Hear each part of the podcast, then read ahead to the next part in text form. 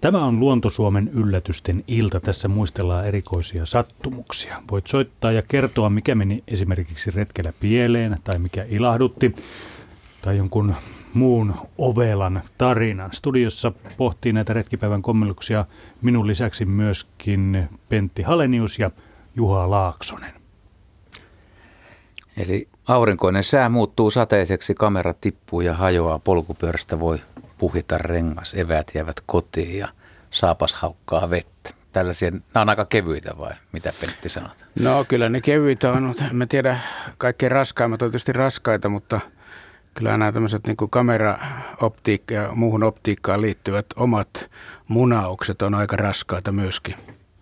Mutta me yritetään tänään siis tässä yllätysten illassa sekä, sekä haastetaan ihmisiä aika muistelemaan aika ikäviä asioita, mutta sitten suuria yllätyksiäkin. Ja ehkä, ehkä teemana on myös sitten se, että, että kun luonnossa retkeilee ja liikkuu ja harrastaa luontoa, niin se ei ole, ei sitä voi etukäteen päättää, että mitä aina tapahtuu. Joo, kyllä se on, se on tota, niitä yllätyksiä on, on, kun niitä kävi miettimään, niin niitä oli, aluksi mä ajattelin, että eihän niitä yllätyksiä ole ollut, mutta sitten kun mietti lisää, niin niitä on ollut aika viljalti. Ja sä saat nyt avata suoraan pelin lyhyellä no, tapahtumalla. No ehkä, ehkä mä viittasin niin. kameraan, kerroin kamerasta ja kiikarista, niin tämä yksi semmoinen ikävin lainausmerkeissä ehkä kuitenkin kameramuisto oli, kun isän kanssa lähdettiin toivioretkelle tuonne Kuusamoon karhun kierrokselle ja elettiin tuhatyhdeksänsataakuusikymmentäluvun puoliväliä. Ja mä olin saanut juuri isän ostamana lahjaksi Asahi Pentax-merkkisen kameran ja siellä oli normaali objektiivi. Ja sitten mentiin tänne, käytiin Aventojoen kanjonissa ja minä menin sinne kanjonin pohjalle ja isä oli siellä, siellä päällä ja heilutti mulle ja mä otin siitä kuvia. Sitten tultiin kotiin ja filmi ei ollut kelautunut sitten ja mä muistan sitten vielä sen isän harmituksen siitä, että kun hän oli oikein laittautunut malliksi. Mutta tähän liittyy toinen semmoinen myönteinen asia, että kun kamera ei ole mukana, niin mun mieleenhän on jäänyt ikuisesti se kuva, kun mä oon kanjonin pohjalla ja isä vilkuttaa mulle sieltä kanjonin päältä. Niin, sähän olisit voinut jopa epäonnistua siinä kuvana. Niin, se olisi voinut olla epäonnistunut kuva. Niin, tai sitten esimerkiksi aivan, aivan liian kaukaa otettu, että siitä ei ole saanut mitään selvää, että kuka no siellä. Ei sitä mitään no. selvää ole saanut. No, mutta muistikuvissa se on paljon hienompi. Kyllä. Joo, näin. Tämä onkin hyvä pointti. Sä käänsit tämän kuitenkin heti positiiviseksi, vaikka... No on... kyllä mä sitten olen kutsunut myös kameraa muistojen tuhoajaksi. Et, eli jos ei ole kameraa mukana, niin, no se, jos ei ole kameraa mukana, niin sillä on kaksi merkitystä. Näkee jotain sellaista, mikä pitäisi kuvata. Ja toisaalta sitten, kun ei ole kameraa mukana, niin ne mielikuvat on erilaiset ja elävämmät. Tästä tulee mieleen yksi semmoinen näistä kameroista, niin siihen, silloin kun nämä kännykät rupesi tulemaan siihen malliin, että niissä oli hyvät kamerat, niin muistan tämmöisen tapauksen, kun meitä oli puolisenkymmentä äijää, oli joku tämmöinen ihmetapaus, jota kaikki sitten miettisin, että olisipa nyt kamera mukana ja kaikilla oli tämmöiset kännykät taskussa, kukaan ei muista. Silläkin olisi sen kuva voinut ottaa, mutta jotta ei menisi ihan meidän jutteluksi, niin otetaan Eeva Orimattilasta mukaan lähetykseen. Ei otetakaan, Eeva on pudonnut linjoilta. Mirjami Eeva on hävinnyt meidän linjoilta. Otetaan Eevalle uusi puhelu tuosta tuota pikaa, niin päästään, päästään myöskin Eevan kanssa juttelemaan. Se voi olla, että yllätysten ilta on Eevallakin siellä, että linjat katkeilee. Onko Juhalla mitään tämmöistä kamera-aiheista? No, ei mulla kamera, mutta mulla tuli tuossa semmoinen, kun Pentti aloitti tuonne, mutta tuli aika, aika surullinen muisto itse asiassa. Se on ihan ollut ylioppilasvuosilta ja olin saanut säästettyä rahaa aika paljonkin ja mä ostin semmoiset pienet Saissin kiikarit. Ne on teatterikiikarikoko, tämmöiset pienet, mutta oli erittäin hyvät ja, ja tota, se siis kahdeksankymmentäluvun puoliväliin aikaa Porkkalassa oltiin retkellä Porkkalan kärjessä ja sieltä lähdettiin sitten liikkeelle ja Suntsin alueelle mentiin. Siinä ei ole niin kuin montaa kilometriä oltu ajettu, kun mä huomasin, että mulla ei ole kiikareet mukana ja mä muistin, että mä panin ne siellä Porkkalan parkkipaikalla auton katolle. Ja se oli vielä arki, arki aamupäivä. Siellä ei ollut hirveästi ihmisiä eikä autoja liikkunut, mutta jonkun verran ja me lähdettiin etsimään niitä ja niitä kiikareita ei koskaan löytynyt, vaikka mä kävelin sen heti perään ja sitten mä menin useampana päivänä myöhemmin etsimään niitä kiikareita ja se oli, se oli kyllä aika katkera. En, en tainnut kotona edes kertoa sitä, että jätin kiikareita auton katolle ja hävitin. Olisiko mahdollista, että tämän lähetyksen kautta sä saisit ne kiikarit takaisin? Joku, joka on ottanut ne silloin. Ja siis, koska tietysti, no ei määtty niin kovaa, että jos sä tulet mutkaan ne kiikarit, kuinka pitkälle, sitäkin mä laskin silloin, kuinka pitkälle ne kiikarit voi liukua auton katolta siitä tieltä. Mutta me ajettiin aika rauhallisesti, ne eihän nyt hirveän pitkälle. Petri jos olisi ajanut, ne olisi viiden, kuuden metrin päässä siellä pusikossa käännöksissä. Mutta tota, no, ei taida enää kovin hyvässä kunnossa olla, jos ne siellä jossain metsässä on. Mutta jos joku nyt käy sieltä miinaharavoimassa, niin palauttakaa Juhalle ne. No, saisin tuommoiset pienet kiikarit, joo kyllä. kahdeksan kaksikymmentäviisi muistaakseni. Sopiiko tähän kertoa tämmöinen eläinyllätys? No, ennen puhelua voit, sana on vapaa juuri sinulle. No tämä oli, tämä oli nyt sitten seitsemänkymmentäluvun alkua. Oltiin taiteilija Veikko Muurosen kanssa tuolla Ilomantsissa ja oltiin autolla liikkeellä ja mm, oltiin semmoisen Oinasvaaran kohdalla matkalla Patvinsuolla ja yhtäkkiä tiellä meidän edessämme seisoo eläin ja jompikumpi meistä sanoi, että poro. Ja kumpikin ymmärsi, että se on aika vaikea hyväksyä, että se on poro. Me astuttiin autosta ulos ja se meidän poroksi nimeämämme lähti sinne hakkuaukiolle. Ja sitten me käännyttiin tiellä ja katsottiin, meidän takanamme seisoi susi.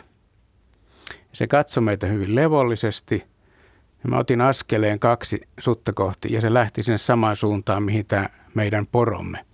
Ja nyt sitten jälkeenpäin mä oon kuullut, että siellä Ilomantsin suunnalla oli joskus pieni metsäpeurakanta. Et ilmeisesti me satuttiin nyt semmoiseen hyvin erikoiseen tapahtumaan, että oli metsäpeura ja sen perässä susi. Ja me nähtiin ne molemmat sitten. Kamera ei ollut mukana sillä retkellä. Aika huikea havainto. Hyvä. Otetaan puhelu tässä vaiheessa. Nyt me saadaan Eeva-lähetykseen, mutta ei, ei saada sitä alkuperäistä Eevaa, mutta... Eeva kun Eeva. Niin, Eeva kun Eeva. Eeva. Sama Eeva. Joo, no. joo, joo. Tota, tämä tapahtui tuolla Oulun läänissä silloin joskus vuonna viisikymmentä jotakin. Oltiin semmoisia pikkutyttöjä ja siellä tuota, alle kymmenvuotiaita hyvinkin. Ja siellä on semmoinen kun, kun Kurimon rautaruukki ollut aikanaan toiminnassa ja sitten ne rakennukset siellä, mitä oli jäljellä vielä ja, ja kaikkia näitä sahamyllyä, mitä nyt kaikkea oli sitten. Ja siellä sitten mentiin naapuritytön kanssa ongelle sinne. Siellä käytiin paljon onkimassa sitten mato-ongella ja, ja tuota, se oli jotakin heinä-elokuuta, että myöhään, taikka ilta rupesi jo hiukan pikkusen hämärtyä. Ei nyt paljon, mutta me oltiin siellä ongella ja tuota, kuinka jomman kumman onkeen jumittu niin, että nyt mihinkä se tarttuu, että onko siellä joku uppopuu tai joku näin. Ja sitten me ei uskallettu oikein riuhtua sitä, että se ei mene se lanka poikki. Ja sitten, sitten hitaasti saatiin se sieltä vedettyä ja kuinka ollakaan sieltä nousi rautaristi. Syvä hiljaisuus tarjossa. Syvä hiljaisuus kuule ja, ja meillähän melkein nousi tukka pystyyn siinä vaiheessa ja, ja tota, me kiskottiin se kyllä maihin ja ei me sitä ruvettu katsoa, että mitä siinä luki. Se oli kuitenkin sitä vanhan ajan kirjoitusta, että olisiko me sitä saatu sieltä huosteenähän se oli. Että siellä ilmeisesti myös tehtiin näitä raudasta näitä ristejä, mitä kaikkea ne nyt sitten oli siellä valmistaneet ja kyllä me sitten niin kuin hyvin hiljaa ympärille katsellen lähdettiin hipsimaan sieltä hyvin äkkiä pois. Retki päättyi aika äkisti. Siihen päättyi meidän, meidän retki, eikä ensimmäistäkään kalaa. Kyllä meillä tuli niin, niin karmeat ajatukset mieleen, että meni pitkän aikaa, en muista, koska seuraavan kerran uskallettiin mennä sitten sinne kalastelemaan. Tämmöinen, tämmöinen luontoretki oli semmoinen yhdenlainen. Kyllä. Aika, aika, aika jännittävä tarina. No olihan se pikkutytöille todella jännittävä tarina. Ei semmoista niin kuin osannut kuvitellakaan, että sieltä semmoinen voisi nousta. M- Mitenhän se sinun oli joutunut? Verkon painona joku käyttänyt? En, se, ei, ei. Mä luulisin näin. Kato, kun siellä valmistettiin kaikkia rautaesineitä. Sieltähän vietiin jokeen myöten ja talvella vietiin joskus tuhatkahdeksansataaluvulla niin Ouluun myös sitä, sitä rautamalmia ja mitä hänen sitten valmisti. Valmistivat helloja, patoja, kaikkia varmaan rautaristiäkin valmistettiin. Et siitähän on tämä Ilmarikianto kirjoittanut jonkun kirjankin hmm. siitä Kurimon ruukista. Mut kiitoksia jännittävästä havainnosta, ja tämä oli just sitä, mitä me tässä toivottiin, että retkelle tai kalareissulle tai mikä reissu onkaan on lähdetty ja sitten tapahtuu jotain hyvin yllättävää. Joo, tässä tapauksessa odotan. On vielä ihan hauska, että vaikka se retki on päättynyt, niin nyt voidaan naureskella, mutta että Joo, retki kyllä, sai kyllä. uuden suunnan kuitenkin. Kyllä, kyllä. Ja se oli Joo, kotiin se, päin. Se oli matka kotiin, kyllä, ja hyvin hiljaisesti. Kyllä. Kiitos soitosta, Eva. Joo, hyvä, hyvä illan jatko. Kiitos, hei. Kyllä. Tästä tuli, tulee mieleen tuli itse asiassa toinen tämmöinen yllättävä tarina omalta osalta, missä niin kuin retki on vähän muuttunut. Ja tämäkin oli Porkkala, Porkkalassa aikoinaan, kun vietettiin siellä paljon aikaa siellä kärjessä ja mu- muuttolintujen aikana. Ja sitten siihen tuli joku vanhempi mies, se oli siinä. Ja mä en tiedä, Pentti ainakin tietää, että, että aikoinaan lintumaailmassa oli semmoinen kuin... Ootko kuullut kaksitoista nolla viisi peto? Kyllä. Tämmöinen joo, käsite. Mä en tiedä, joo. kuka sen on aikoinaan. En muista sitä tarinaa, mistä se on, mutta kaikki vanhemman polven tyypit tietää sen. Jos, on, on kyllä kuullut, mutta en muista, mistä se tuli. Ja se oli meille nuorille pojille vielä vähän semmoinen uusi käsite. Mutta oli semmoinen aika hiljainen päivä, mutta me oltiin päätetty kaverin kanssa, että me ollaan niin kuin koko päivä siellä Porkkalan kärjessä, me ollaan siellä teltoissa. Mutta tämä, tämä henkilö, joka tuli siihen, niin sitten keskusteli meidän kanssa ja tietysti kysyttiin, että missä sä oot retkeillä, että onko näkynyt mitään. Niin se sanoi, että tuossa Saltfjärdenillä niin hän oli, olisi taijailemassa ja siellä on niittysuo haukka, että se on se kaksitoista nolla viisi peto, että silloin kun sinne menee, sen näkee. Ja niittysuo haukka on edelleen harvinainen, mutta oli silloinkin harvinainen ja me sitten niin mietittiin, että kaksitoista nolla viisi, että voiko se niin kuin oikeasti nähdä, että me... Me oltiin todella niin kuin epätietoisia, että onko se totta vai taroa ja onko tämä kaksitoista nolla viisi, niin kuin, että mikä se on. Sitten pitkään niin kuin pohdittiin siinä ja päätettiin, että, että me, me lähdetään käymään siellä. Mennään niin kuin puoleksi päiväksi sinne Saltfjärden kalliolle, mikä nyt on, nyt siinä on kiviaita edessä. Ja mentiin sinne joku varttia vaille kaksitoista ja oltiin siinä ja siinä vaiheessa niin kuin tajuttiin, että Että kyllä me vähän niin kuin hölmöjä ollaan. Että et, et, et kumminkin mäkin olin, olin vissiin jo kirjoittanut. Että mä olin kumminkin päässyt kirjoituksesta läpi, mutta edelleen luulin, että kaksitoista nolla viisi näkee jotain. Ja mentiin siihen kaltsille ja ruvettiin syömään eväitä. Ja vähän hihiteltiin, että miten me ollaan näin jymäytettävissä. Mutta tota, kaksitoista nolla neljä mä näin tumman pisteen, mikä lähestyi suoraan sieltä alueelta, sieltä pellolta. Kosteikolta. Se tuli suoraan meidän päältä. kaksitoista nolla viisi se meidät ylitti ja se oli niittysuohaukka.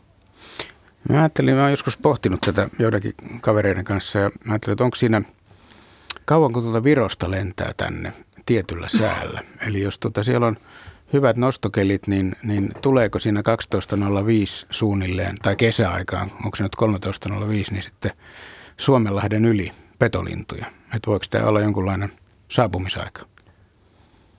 Niin, voisi, voisi joillekin olla, mutta kyllähän niitä tulee sitten pitkin, pitkin päivää, mutta kaksitoista nolla viisi on jostain kehitetty ja musta tuntuu, että sillä on joku, joku tarina, mutta nyt ei vaan taas, taas ei muista sitä. Mä luulen, että joku kuulija saattaa sen tuohon sähköpostiin Petrille laittaakin sitten, että mistä se tulee.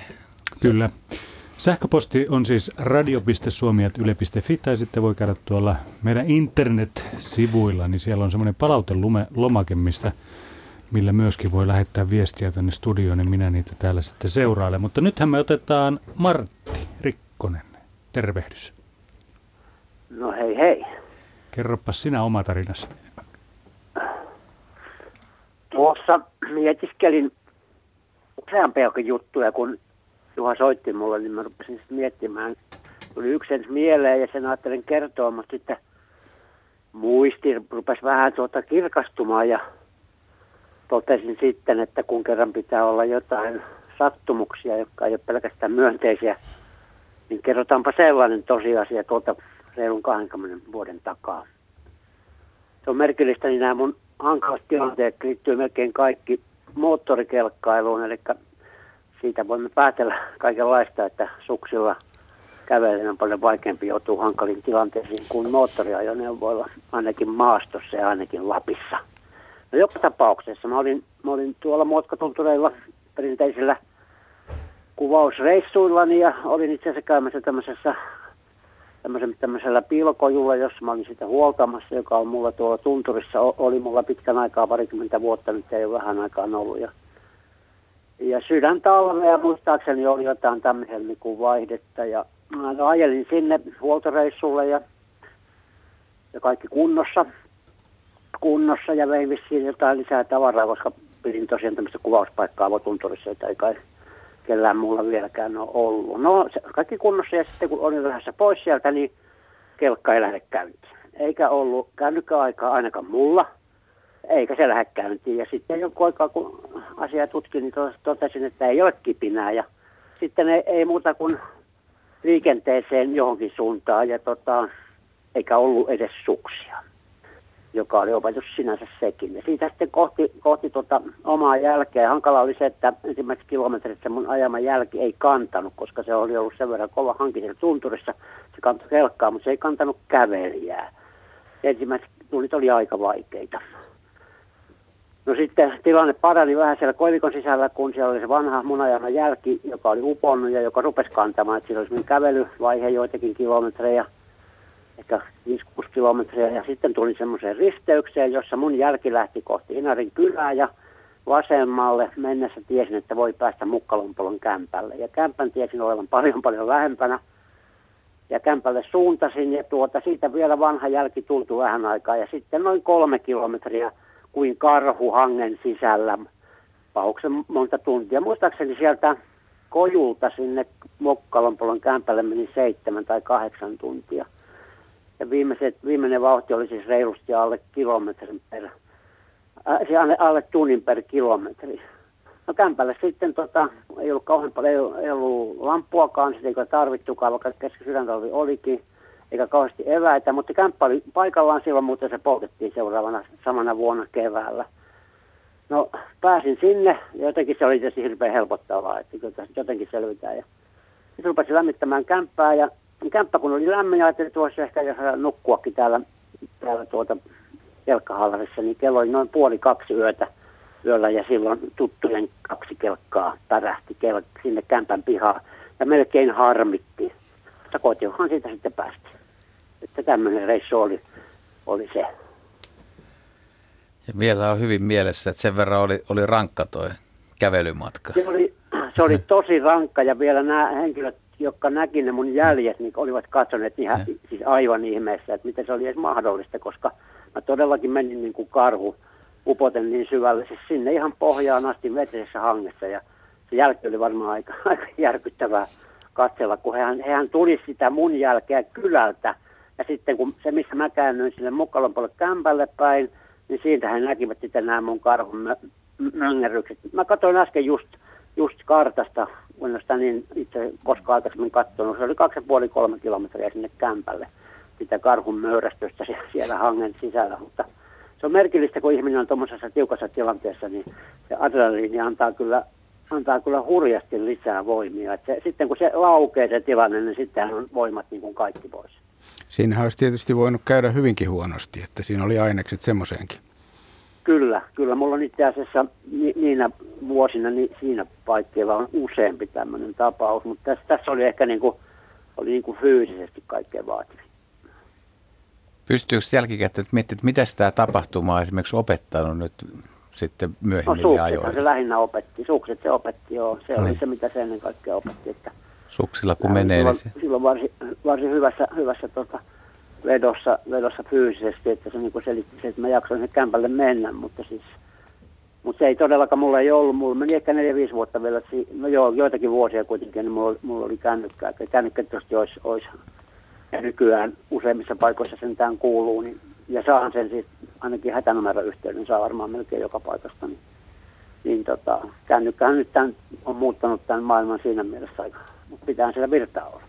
Mutta sä oot paljon liikkunut siellä pohjoisilla alueilla, niin sä varmaan allekirjoitat myös tämän, että, että mikä tämänkin päivän teema tai illan teema tässä on, että, että luontoon lähdetään, että vaikka olisi mitkä varusteet mukana, niin mehän ei kumminkaan voida ihan tarkkaan tietää, että minkälainen keli on luvassa ja yllätyksiä sattuu lähes aina. Että se on, se on kuitenkin jännittävää peliä tavallaan liikkuessa.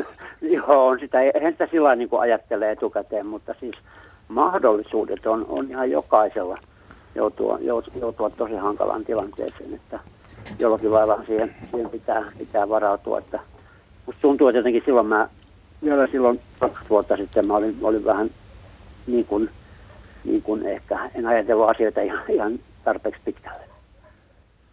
Lyhyesti vielä, Martti, niin, niin mikä se on Inarin kevät- tai alkukesän tilanne? Tässä on ollut Etelä- ja Keski-Suomessa ainakin huikeat lämpöolot ja tänään ja eilen vähän viileämpiä päiviä, mutta onko teillä minkälainen tilanne?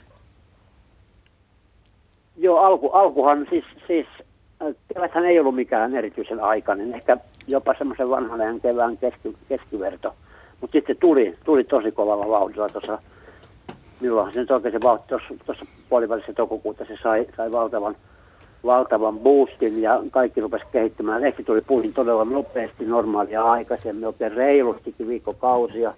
Todellakin, kun mä katson nyt tuonne ulos, niin musta on ihan mystistä, mystistä se, että tuomi kukkii ihan täysillä. Siis tuossa on tuommoinen isohko tuomi, joka on niin valkoinen kuin olla ja saattaa. Ja, ja tota, mutta nyt se on kyllä pysähtynyt, pysähtynyt joksikun aikaa. Toiveessa olisi, että vähän lämpäksi. Jotenkin parempi, parempi kevät on lintujen suhteen, siis tommosen, jos on lintuja harrastanut, niin on enemmän näkynyt vähälukuisia lintuja kuin viime vuonna. Ja se myyräkantojen al- alkamassa oleva nousukin jollakin lailla jo hiukan näkyy, eihän sitä pesimä, pesiviä myyrän syöjiä juurvia loo, mutta se näkyy kuitenkin. Kuitenkin vähän enemmän näkyy piekanoja ja, ja tota, joku helmari on ollut äänessä ja suopelloja ja poispäin, että tota, kovasti tässä. Täytyy sanoa, että meikäläinenkin odottaa sitä seuraavaa myyrän huippua, joka kuitenkin, no ehkä se on kuitenkin sitten kaksituhattakaksikymmentä, tuskin se vielä ensi vuonna. Sitä odotellessa. Kiitokset. No sitä odotellaan, se no. odotellaan kuulee niiden tosissaan, mm. ei, ei, näin on. Joo, kiitoksia soitosta, Martti. No niin, kiitos, kiitos. Moi moi. moi. Heippa. Mites Petrin salainen arkku, onko sulla tota? No mä olisin yhden, yhden semmoisen.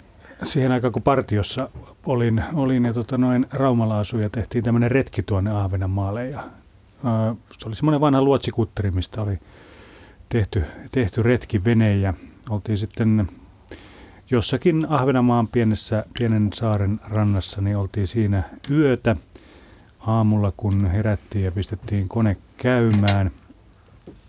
Niin ajateltiin siinä aamupalan jälkeen, että pitäisi varmaan käydä aamuuinnilla.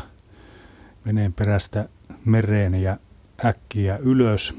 Se lauhdevesi, joka oli tullut siitä moottorista, niin se oli houkutellut siihen parveilemaan varmaan sata käärmettä. Ja tota, oli, oli se kyllä semmoinen, että hui kauhistus sen jälkeen. Että se on jännä, kun sitä ei tiennyt, että kun sinne veteen meni, niin sitä ei tiennyt, että mitä tämä on, mutta tunsi sen, että tässä on nyt jotain, jotain mukana, mikä ei taatusti siihen kuulu siihen hommaan. Aika mielenkiintoista. Onko se vaikuttanut sun uintiin menemiseen tämä kokemus? Ei, ei ollenkaan, ei ollenkaan. Kyllä tämä oli niin, kuin niin jotenkin ainutkertainen ja olisiko tämä ollut jotenkin niin uskomatonkin vielä, että jollekinhan voisi, jos on esimerkiksi samea vesi ja siellä on ollut jotain, niin voi olla, että se säilyy niin kuin todella pitkään, ettei viitti mennä semmoisen. Koska kyllä mä tunnen ihmisiä, jotka on nähnyt Ahvenanmaalle esimerkiksi käärmeen rannassa. Muun muassa samoilla rannoilla, missä itse on paljon lapsena leikkinyt, niin ei he tule uimaan sinne. Et jos vaikka se käärme on ollut siinä rannassa, mm. niin toi, toi juttu on kumminkin vähän kovempaa tasoa jo. Et siinä, mites Penalla? No on niitä käärme, käärmekokemuksia, mutta haluaisin nyt pysyä tuossa, haluaisin mennä kilpikonna puolelle, jos sallit. Kilpikonna? Joo. Kun tota, ilmeisesti aikamoinen yllätys on tullut. No se on, on yllätys. Mä olin, täällä tapahtui Helsingissä ja siinä samoissa iissä olin ehkä joku neljätoistavuotias poika, joka, joka katsoi karttaa, että en mä viitsi lähteä retkelle sinne, minne kaikki muut menee. Että katsotaan nyt tuolta Helsingin itäpuolelta joku kiva merenlahti ja katsotaan, mitä siellä on. Ja tie päättyi sitten ja, ja merenlahdestahan nyt ei näkynyt paljon mitään muuta kuin järviruokoa. Eli mä olin vähän pettynyt, koska merta ei näkynyt ollenkaan, näkyy vain järviruokoa. Mutta sieltä järviruon seasta alkoi kuulua ääntä, semmoista ryömimisen ääntä Ja mä en nähnyt mitään. Mä sitten jäin pohtimaan, että onko, onko nyt piisami, onko joku loukkaantunut lintu, onko siili, mikä merestä tulee. Ja sitten se alkoi hahmottua. Se oli kilpikonna. Ja se oli tulossa mereltä maahan. Eli voisi sanoa, että oliko se muuttava kilpikonna sitten, kun se tuli Suomeen mereltä. Ja mä otin sen kilpikonnan käteen. Ja olin aika neuvoton ja lähdin kävelemään polkua eteenpäin ja, ja tulin sitten, siinä oli tämmöinen aita, puuaita ja siellä oli tämmöinen lomakylä, tai se on vieläkin siellä, se on myöhemmin sain selville, missä mä olin ollut, mä en silloin tiennyt, missä mä olin. Ja sitten siellä oli joku ihminen, naisihminen, mä kysyin, että mulla on, mulla on kilpikonna, mä selitin sitten sille ja, ja, ja tuota, sitä levitettiin sitä sanaa ja sitten sieltä tuli semmoinen hyvin, mä olin siis muistutan neljätoistavuotias pieni poika ja sieltä tuli hyvin kookas nainen, uimapuku päällä juoksi sieltä, semmoinen runsas nainen juoksi kovaa minua kohti ja sinä olet löytänyt lillin ja tuota, hän, hän otti sen, hän olisi välttämättä halunnut sitten halata minua, mutta minä sitten kavahdin ja lähdin pois ja neljänkymmenenviiden vuoden kuluttua mä palasin siihen samaan paikkaan. Mä en tiennyt, missä mä olin ollut. Mä muistin, tämä se oli. Se oli tuossa Stansvikin kartanon alueella se paikka. Mä muistin sen paikan, että neljäkymmentäviisi vuotta mä pidin eroa sitten tähän kokemukseen. Niin, ettei Lillin emäntä halaisi. Niin. Mutta jos Lillin emäntä kuulee, kuulee nyt, tämän. niin tota, voisi soittaa. Kyllä. Hei, otetaan yksi sähköpostiviesti tässä vaiheessa. Tämä kuuluu tällä tavalla. Olin kuvaamassa kaakkurin pesintää, hieno uusi järkkäri kaulassa, siis järjestelmäkamera. Kaakkurin pesintä, sillä lammella onnistui harvoin. Pääsin rantaan ja ehdin juuri todeta kaakkurin olevan pesällään, niin tajusin, että ruskosuo haukka hyökkäsi pesälle. Olin niin järkyttynyt ja lamaantunut, että vain tuijotin karmeaa luonnon näytelmää. Lähdin surullisena pois lammelta kamera koskemattomana kaulassa. Ainuttakaan kuvaa en tajunnut ottaa. Kaakkurin pesintä tuhoutui, mutta haukasta ja tapahtumasta olisi saanut kyllä hienoja kuvia. Terveisin Maarit. Onko Juhalla? Juha, sä oot niin paljon ollut luonnossa, että sulla on varmaan käynyt tämmöisiä samanlaisia.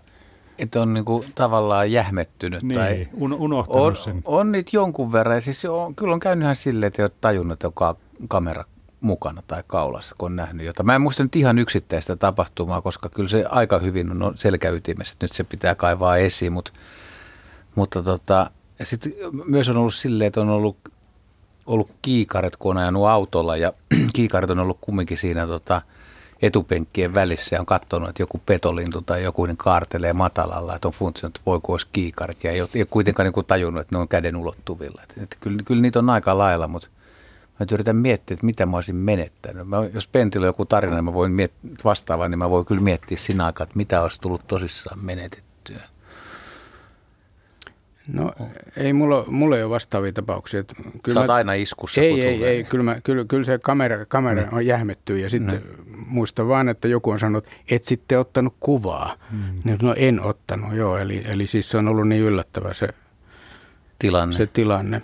Mulla on yksi, yksi semmoinen, yksi semmoinen ta- juttu tuossa Porkkalassa, kun pyöräilen paljon, niin tulin tuota Kabanovin tietä. Yksi kerta sitten menin kohti Porkkalan kärkeä ja siinä läheisellä pellolla, niin ensin katsoin, että onpas tota noin, siinä oli näitä, näitä korppeja.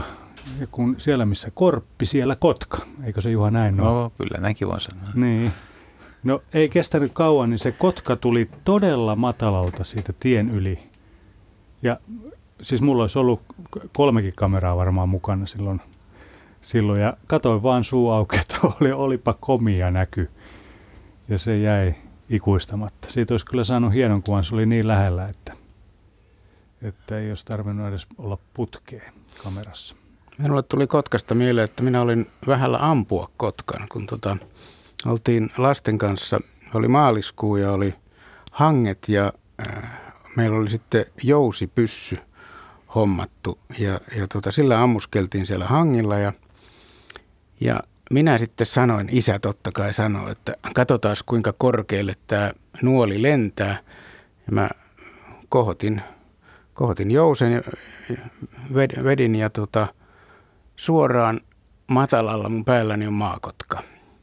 No mä sitten sanoin, että olisi se ollut tietysti selittämistä, jos olisi päästänyt irti, mutta tuota, eihän me oltaisi nähty sitä maakotkaa, ellei, ellei mä olisi sitten ajatellut harrastaa korkeusampumista. Ja tämä oli yllättävää. Nyt alkaa mennä vähän niin kuin tarinaillan puolella. Kyllä. Kuunnellaan se, kuunnellaan, minkälainen tarina on Rit, Ritvalla. Tervehdys. No tervehdys. No minulla on sellainen tarina, kun oltiin tuolla Devon reitillä vaeltamassa tuossa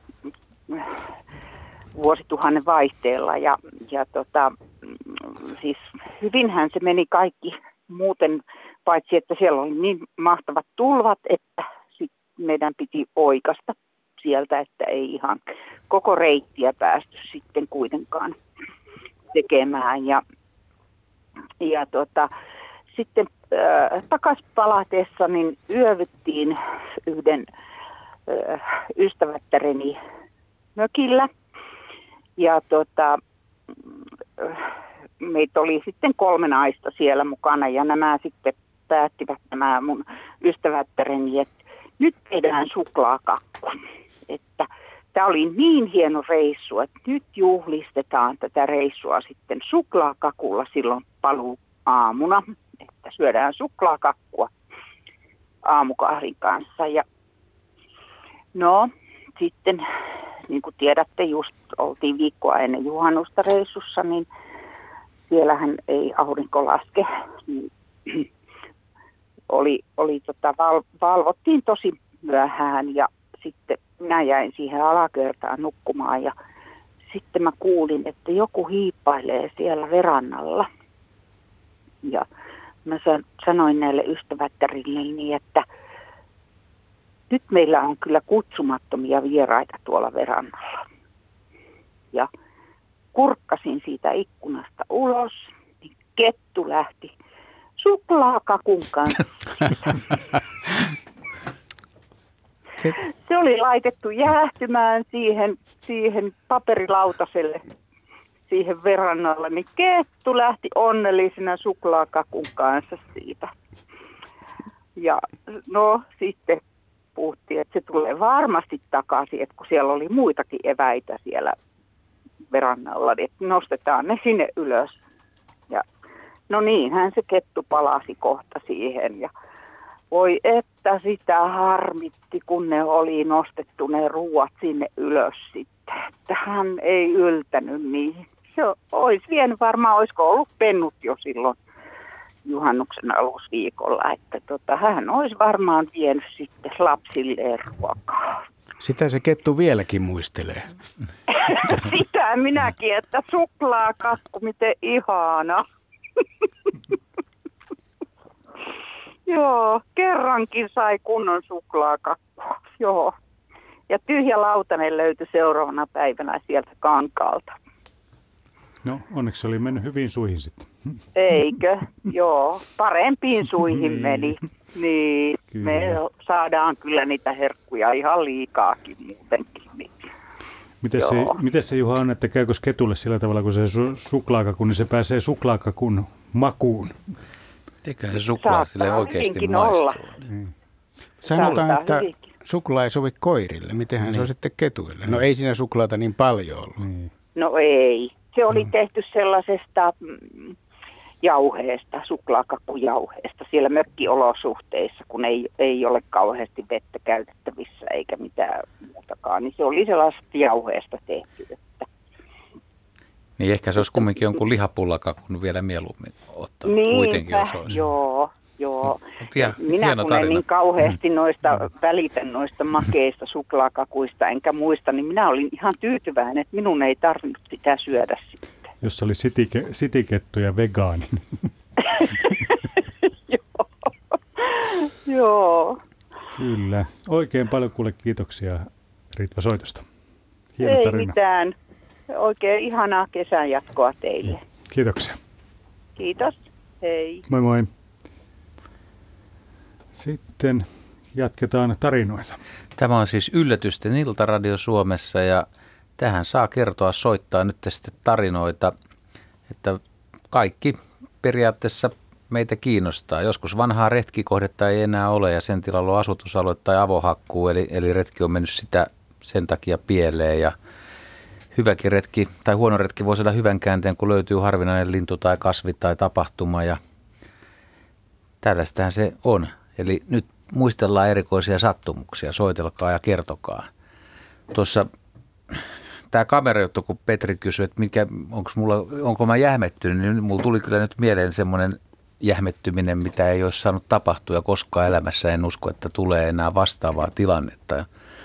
Aikaa siitä on aika kauan ja se oli Lauttasaaressa. Mun edes oli pieni vihertävä uunilintupomppi maassa. Se oli kevättä. Ja tota, mä kattelin sitä, että, että erikoisen näköinen uunilintu. Sillä oli hyvin kellertävä yläperä, eli pyrstö ja selän välinen osa, mitä ei, ei, ei tavallisilla fyloskooppuslajeilla ole, mitä Suomessa tavataan. Ja nokkakin oli aika tukeva vaale, että se ei mennyt tiltalttiin, vaikka se oli jotenkin tiltaltin olonen aluksi. Ja se oli vähän semmoinen pyöreän olonen ja se tosiaan pomppi ja sitten se nousi kannon päälle ja nosti pyrstöä monta kertaa pystyyn. Ja mä ajattelin, että nyt, nyt mä löysin niin kuin hyvän erikoisen uunilintulajin. Tämä voi olla niin kuin tosi, tosi kovakin, mutta en tuntenut lintuja niin hyviä. Mulla oli kaveri mukana, siinä mä sanoin, annoin avaimet, että lähdet hakemaan meiltä heti kaikki äänitteet, mitä löydät. Äänitteet. Eli mä ajattelin, että mä soitetaan sille tota, ja se lähti hakemaan. Mä en pyytänyt kameraa mukaan.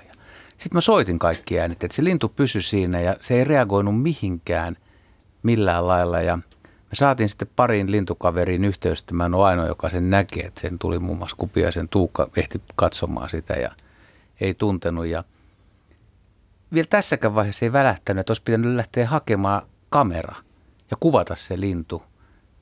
Se katosi sitten siitä ja tota, siis rariteettikomitealle ei, ei viittinyt tehdä silloinkaan kaavaketta, kun ei ollut kuvaa, mutta myöhemmin tai niin kuin aika pian sitten, kun selattiin kaikkea. Siihen aikaan ei ollut nettiä eikä mitään, että se oli erilaista kuin nyt, että sä et voinut tehdä paikan päällä mitään. Niin. Mutta se oli vuoriuunilintu ja se olisi ollut silloin, no Suomessa oli, oli ehkä tavattu kerran. Sekin oli vähän epävarma havainto, se olisi ollut Suomelle uusi lintulaji. Ja mä uskon edelleen, että se on vuoriuunilintu. Ja se, se tuli niin kuin missattua. Ja se tuli, siis ettei tajunnut, että kamera olisi ollut tärkeämpi kuin äänit. Mutta silloin niin kuin haluaisit, että sä pääsit soittaa äänet ja sä näet, miten se reagoi ja mahdollisesti se rupeaa laulaa, niin kuunilintuja tuli määrittää, niin kuin silloin että niistä se kumminkin määritetään, että pitää kuulla, mitä se sanoo. Eli tähän voisi sanoa, että syy epäonnistumiseen oli oma huono toiminta. No, onko se pakko niin kuin tiivistää tällä lailla? Tämä on onneton toiminta. Onneton toiminta, joo. Mutta sen jälkeen on periaatteessa oppinut. Kamera onkin kyllä aika hyvä. Ja ei ole, ei ole niin paljon tullut tyrittyä sen jälkeen. Kyllä muutaman kerran senkin jälkeen. Tota mä en tiennytkään muuten, että, että, tota noin, että se äänikin riittää sitten. Lintujen, määr, lintujen määrittämisessä äänihän on tosi tärkeä. Sitten kun ajattelee, että harrastaa lintuja paljon ja et sä ainakaan kiikarella niitä kattele, vaan jos tästä lähtee Pasilastakin kävelee, kävelee keskuspuistoa pitkin tai fillarilla, niin sähän kuulet fillarilla ajaisi koko ajan, mitä siellä voi olla lappojukolonia ja punarinta ja näin. Että äänet on tosi tärkeitä ja jos äänet tuntee, on hyvä äänihomma, niin ainakin Suomessa niin ääni on ihan yhtä vahva kuin se, että sä näet sen. Eli, niin. Briteillä ja jenkeillä on vissiin eri systeemi, että, että, he, että jos he esimerkiksi bongaa kerää lintulajeja, niin heille ei riitä äänihavainto, vaan heidän on nähtävä se lintu. Ja se on rantakanojen osalta aika hankalaa. Mm. Otetaan Matti mukaan lähetykseen. Tervehdys. Halo, halo. Halo, halo. No nyt on Matti siellä. No niin. Joo, olkaa hyvä. Joo, eli tota noin semmoinen muistikuva ajalta noin viisitoistavuotiaana partioharrastuksesta, niin postikantokirje, jossa kerrottiin, että, että sinut on valittu ja tästä ei saa kertoa kenellekään. Ja joulun välipäivinä komento oli, että parin päivän varusteet maastossa yöpymiseen mukaan ja salainen noutopaikka kerrottiin. No sitten hölmönä palloilija tekstäällä ketään muuta, kun nämä järjestäjät oli ollut vielä niin fiksuja, että jokaiselle lähtijälle oli oma noutopaikka. Noutopaikka, että sai vielä loppuun asti ihmetellään, että onko tämä nyt joku oikein vedätys vai ei.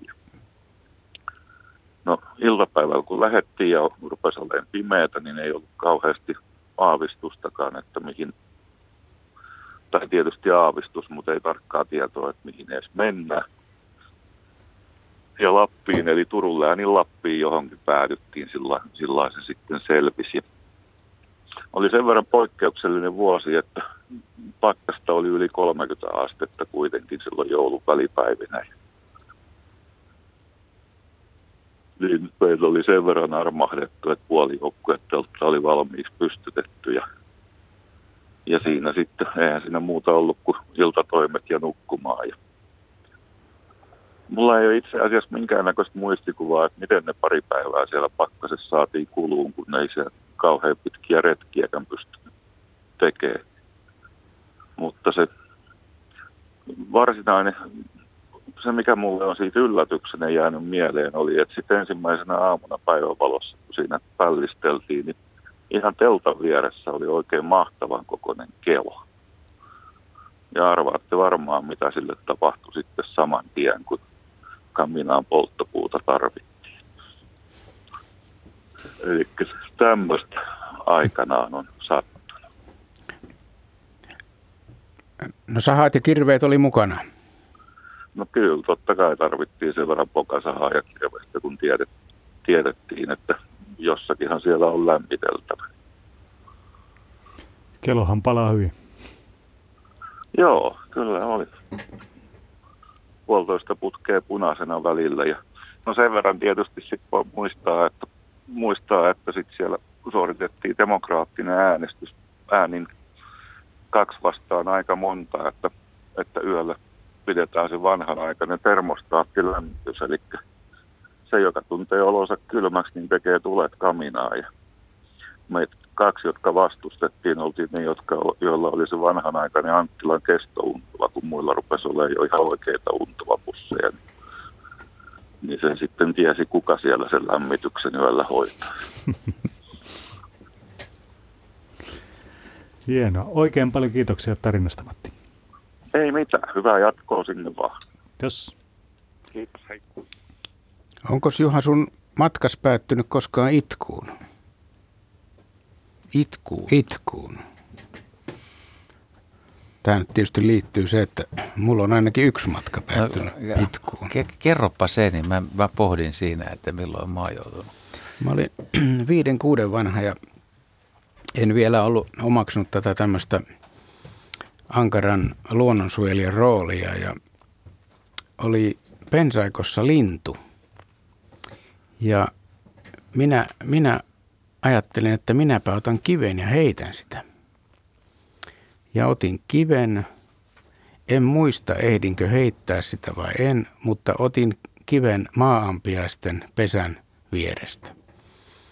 Ja ne kävi minun kimppuun ja, ja pistivät mun jalat ihan täyteen. Ja, ja minä tulin itkien ja huutaen kotiin.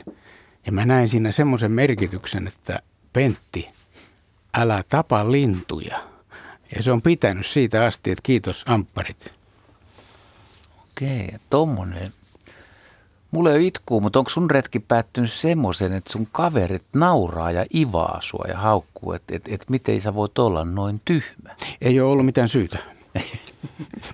Tässä sulla on väärä kaveripiiri, mutta koska otin tämän esille, niin mulla on sitten vastaava. Ja se syy oli sellainen, mikä nyt ei musta kelpaista syyksi, mutta me oltiin Hangossa retkellä talvella. Ja oli, oli, oli semmoinen oja, missä oli kuulemma ollut lehtokurppa joskus nähty. Ja oltiin niin kuin muuten vaan retkellä, oltiin sitten etsimässä sitä lehtokurppaa. Ja me seistiin siinä jäätyneen ojan päällä niin kuin kymmenkunta minuuttia, viisitoista minuuttia. Mä olin lähes paikallaan. Ja kaverit oli, kaksi kaveria oli tässä vieressä näin. Ja juteltiin kaikkea, kun yhtäkkiä se jää petti mun alta. Siis aivan yhtäkkiä mä en liikahtanut, kun mä tipuin tota... Totta, no, en nyt ihan käsivartia myöten, mutta yli navan saman tien. Se oli semmoinen tota, todellinen, niin kuin, todella likainen, hirveän hajuinen oja. Heti kun, se, heti kun se jää petti, niin sieltä tuli semmoinen armoton haju. Ja farkut ja vaatteet tietysti ihan, ihan tota, märät ja likaset ja limaset. Ja sitten kömmin sieltä ja kaverit, niin kuin, ei, ei minkäänlaista empatiaa, että voi kun kävi huonosti, vaan armoton räkänauru ja osoittu ja haukku tyhmäksi. Ja tota, siihen asti, kunnes tota, piti mennä autoon ja se oli sen mm. kaverin auto ja se ei niin kuin tiennyt, miten se niin kuin majoittaa, mutta sinne autoon kotimatkaksi. Mutta tota, siinä on myöskin niin kuin mystinen tapahtuma, että et en kerta kaikkea pysty vieläkään ymmärtämään, että miten jää voi pettää, että se kestää koko ajan ja sitten ei minkäänlaista liikahdusta. Ja ihan kuin teet, se joku olisi sieltä alapuolelta, joku ruutana olisi sahannut sen tota, ja sitten se meni. Ja se meni vielä niin kuin aika siististi se reikä siihen. Se jää sai vain tarpeekseen. Meinaatko sä, että sekin voisi saada meikäläisestä tarpeeksi? Mm. Onko sulla, Petri, selitystä jään pettämiseltä? En, en, kyllä, en kyllä osaa sanoa. Joku, joku pintajännitys siinä on sitten lauennut. Ja, ja tota noin, silloin lähdetään. Silloin lähdettiin aika nopeasti. Aika yllättävää. Se aika nopeasti semmoiseen tippuu sitten kyllä. No, oli se, että auta, haju tarttu autoon, että paha sai palkkansa, kun nauroi mulle. Päättyi se tarina aika hyvin. Oliko ensimmäinen kerta, kun putosit jäihin? Ei, mutta näitä muita tarinoita ei viitti kertoa kuitenkaan. Hmm. Pienä poikana sitä oli, käytiin rytkyllä niin sanotusti, eli käytiin aina lammella kokeilemassa, että kuinka paljon siinä voi hyppiä siinä jään päällä ennen kuin menee läpi. Kyllä se joskus, joskus tuli mentyä läpi, mutta tota, no, kyllä, kyllä jää on aika kestävää, että vaikka se ole kovin paksua, niin. Hyvänlaatuinen jää. Mm. Vanhemmat ei ollut erityisesti suositellut tätä harrastetta. Ei, mutta kaikkihan pitää kokeilla kuitenkin. Rytky. Niin. Yle. Radio Suomi. Tuossa merisään aikana Pentti Haleniuksen kanssa pohdittiin, millaisia soittoja on tullut ja millaisia vielä toivottaisiin. Ja mietittiin vähän sitä, että kalastajat perinteisesti on semmoinen kohtalaisen kova ryhmä kertomaan tarinoita ja juttuja. Kalansaalis kasvaa vielä paistinpannullakin, mutta mut myös ehkä, ehkä marjastajat, vai vähätteleekö marjastajat sitten, vaikka ne halua paljastaa, mutta tässä Pena ajattelet? Että no tar- tietysti mä ajattelen niin päin, että, että aika monella varmaan kokemuksia siitä, että on, on mennyt varmaan marjapaikkaan ja ei siellä ole mitään ollutkaan, tai sitten siellä on käynyt muut ihmiset ja se on Se on, se on tyhjennetty, tai sitten niin, että on ollut ihan muilla töin metsässä ja on löytynyt aivan uskomaton marjapaikka. Että kyllähän näitä varmaan marjast, marjastajilla luulisi olevan hyviä yllätyksiä. Että tässä se tasoraja menee, että jos, jos on tota, naapuri on poiminut parhaasta marjapaikasta marjat ja sen osaa hauskasti kertoa, niin kyllähän se riittää tuota illan teemaan hyvin, mutta siis yllätysten ilta, miten retki tai luontokokemus on muuttunut, mitä on tapahtunut retkellä, niin tätä, tätä me haetaan tässä näin ja se voi olla hyvinkin pienestä kiinni, että, että illan tai aamun kulku menee eri tavalla kuin on suunnitellut, koska, koska luonto kuitenkin yllättää. Onko sulla muuten, Pentti, itsessähän et taida olla marjasta ja kovin innokas, mutta onko sulla mitään marjajuttua kertoa, että se on minuutti aikaa ennen uutisia? Öö, marjajuttua. Niin, mä ajattelin, että nyt on puserappa joku, kun kyllähän sä oot elämässäsi varmasti jonkun marjankin poiminut. No, tämähän nyt liittyy oikeastaan, ei liity ihan suoraan marjastamiseen. Mun tehtävä on meidän perheessä etsiä marjapaikat. Ja tuota, mä olen myös sitten jossain asioissa ylpeily, ja yksi, yksi ylpeilyaihe, että minähän en hyönteisistä välitä, että olkoon mitä vaan, kaikki tämmöiset torjunta-aineet ja muuta ihan turhia. Ja mä lähdin etsimään sitten marjapaikkaa kahden koiran kanssa. Kummassakin kädessä koira. Ja siellä oli hirvikärpäsiä. Ja mitä sä teet, kun on paljon hirvikärpäsiä? Sulla on molemmissa käsissä koirat ja silmäripsiin tunkee kärpäsiä. Niin siinä mä jouduin myöntämään, että en minäkään mitä tahansa kestä. Yle, Radio Suomi. Täällä studiossa jutut jatkuu uutisten ja urheilunkin aikana aika lailla, että muistellaan, ollaan, ollaan siis lämpenemään päin edelleen koko ajan. Kyllä, ja sähköpostejakin on tullut niin paljon, että luetaan tästä ihan lämmittely mielessä yksi tällainen. Pois avasin mökillä kevään jäljiltä pressun puutavaran päältä. Kuului vihellys käden vierestä. Siitä lähti käärme äkäisesti liikkeelle, mutta onneksi eri suuntaan. Niin lähdin minäkin, kun säikähdin niin vietävästi. Kerroin itseäni huomattavasti iäkkäämmälle naapurille tapahtuneesta ja käärmeen vihellyksestä. Hän kertoi vihellyttäneensä käärmeitä lapsuudessaan. painoivat käärmeen, siis kyyn, kaulan haarakepillä maata vasten ja silloin kyy alkaa viheltämään. Enpä ole itse viitsin uudestaan kokeilla. Osaako Juha sanoa siitä, että viheltääkö kyy? Mä en ole kuullut vihelystä. Mä oon kuullut tietysti tätä suhinaa ja sihinää, kun on oikein äkäisesti käyttäytyvä kyy ja on äänittänyt niitä, mutta en mä kyllä vihelystä ole kuullut. Mites Pentti? Tu- ei, ei, en ole, en ole kuullut kyyn, kyyn viheltävän. En. Ehkä mä en kuule enää kyyn vihelystä, jos se on niin korkea, että jos se menee tähän heinäsirkkojen sarjaan. Viheltävä kyy, toi on, toi on aika mielenkiintoinen havainto. Paatsien kysely, tai no, tulee useampiakin havaintoja varmaan. Että. Joo, ja mikähän kappale se mahtaa olla, mitä, niin. se, mitä se mahtaa vihellelle. Mutta siis hengittäessään eri eläimiltä tu- voi tulla semmoisia viheltäviä ääniä. Mm. Vihelystä voi kuvata tietysti monelle eri tavalla, mutta yleensä ne sihisee tai suhisee. Onko sulla ihan sattunut muuten käärmeiden kanssa mitään?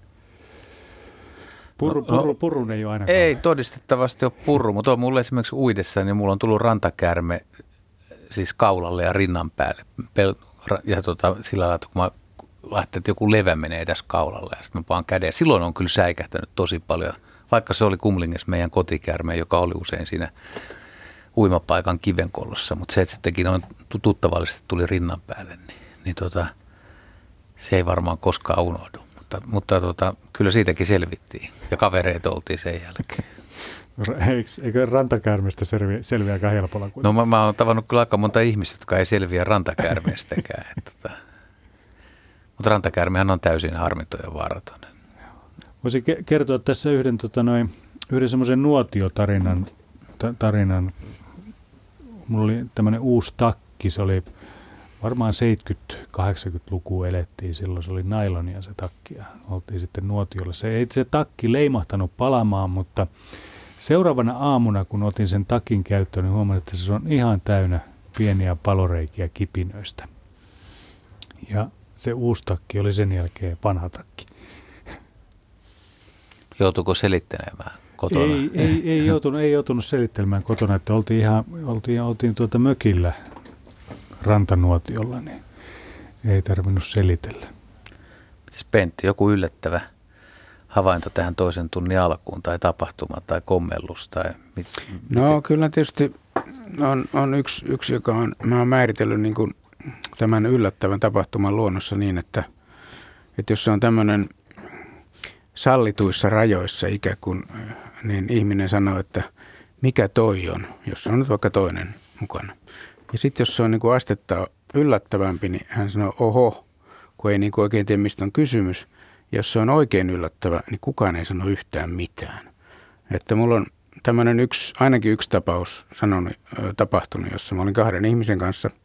Taas oli taiteilija Veikko Muuronen ja sitten oli, oli tota, silloinen tyttöystävä, nykyinen vaimo. Oltiin tuolla Ilomantsin korvessa taas kerran semmoisen... järven etelärannalla Suuri Miela -niminen järvi. Oli elokuun yö ja oli ihan pimeää. Istuttiin siinä nuotiolla ja yhtäkkiä katsottiin taivaalla alkaa pilvien välistä tulla valoa. Ja sitten muutaman sekunnin aikana tuli täysi päivä.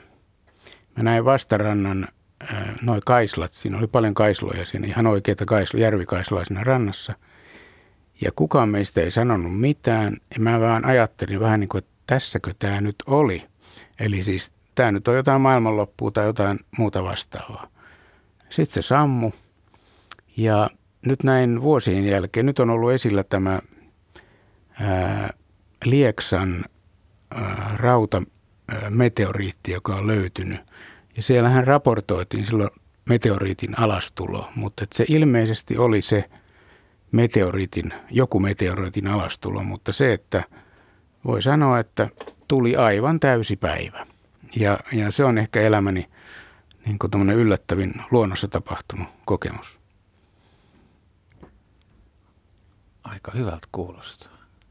Ei ollut kameraa. Ei, joo, en, en edes kysynyt, koska kyllä. Et olisi myöskään ehtinyt ei, tilanteeseen ei, ei, mukaan. Ei, se, joo, ei, ei olisi tullut mieleen. Joo.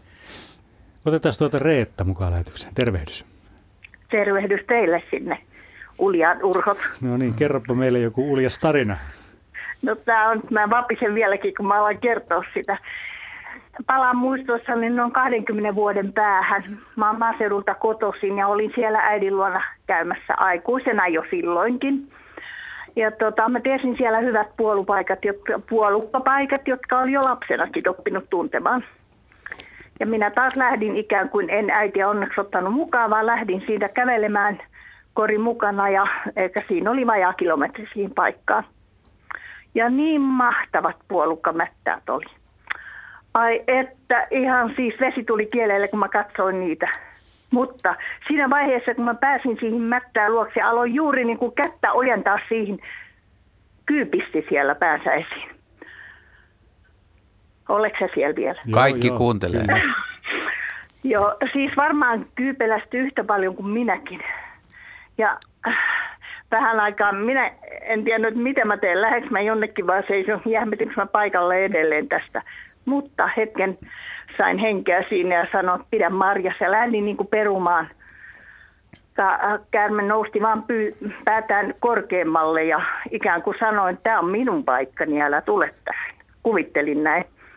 No mä perutin sen ehkä pari metriä ja lähdin ajattelemaan polkua sieltä kierran. Eli se jäi viistoon, takaviistoon oikea sitten se paikka. Ja lähdin menemään polkua pitkin, tuolla kauempaan on kaksi puolukoita. Ja menen sinne. No mä muutaman metrin ehdin kävellä, niin kyy tuli vastaan polulla. Ja silloin mä en käynyt ajattelemaan, sanoin vaan ikäkseni, että pidä marjat ja lähdin, juo, käännyin, ja lähdin juoksemaan, minkä pääsin. Enkä sinne sen koommin ole mennyt ja siellä on marjoja, jos ollut vaikka kuinka paljon. Voiko tämä sama kyy? No hengästyttää, papisuttaa vieläkin. Kerkisikö se kiertää siellä ne mättäät ja tulla mua vastaan? Edetään tämä tulkinta Pentille nyt.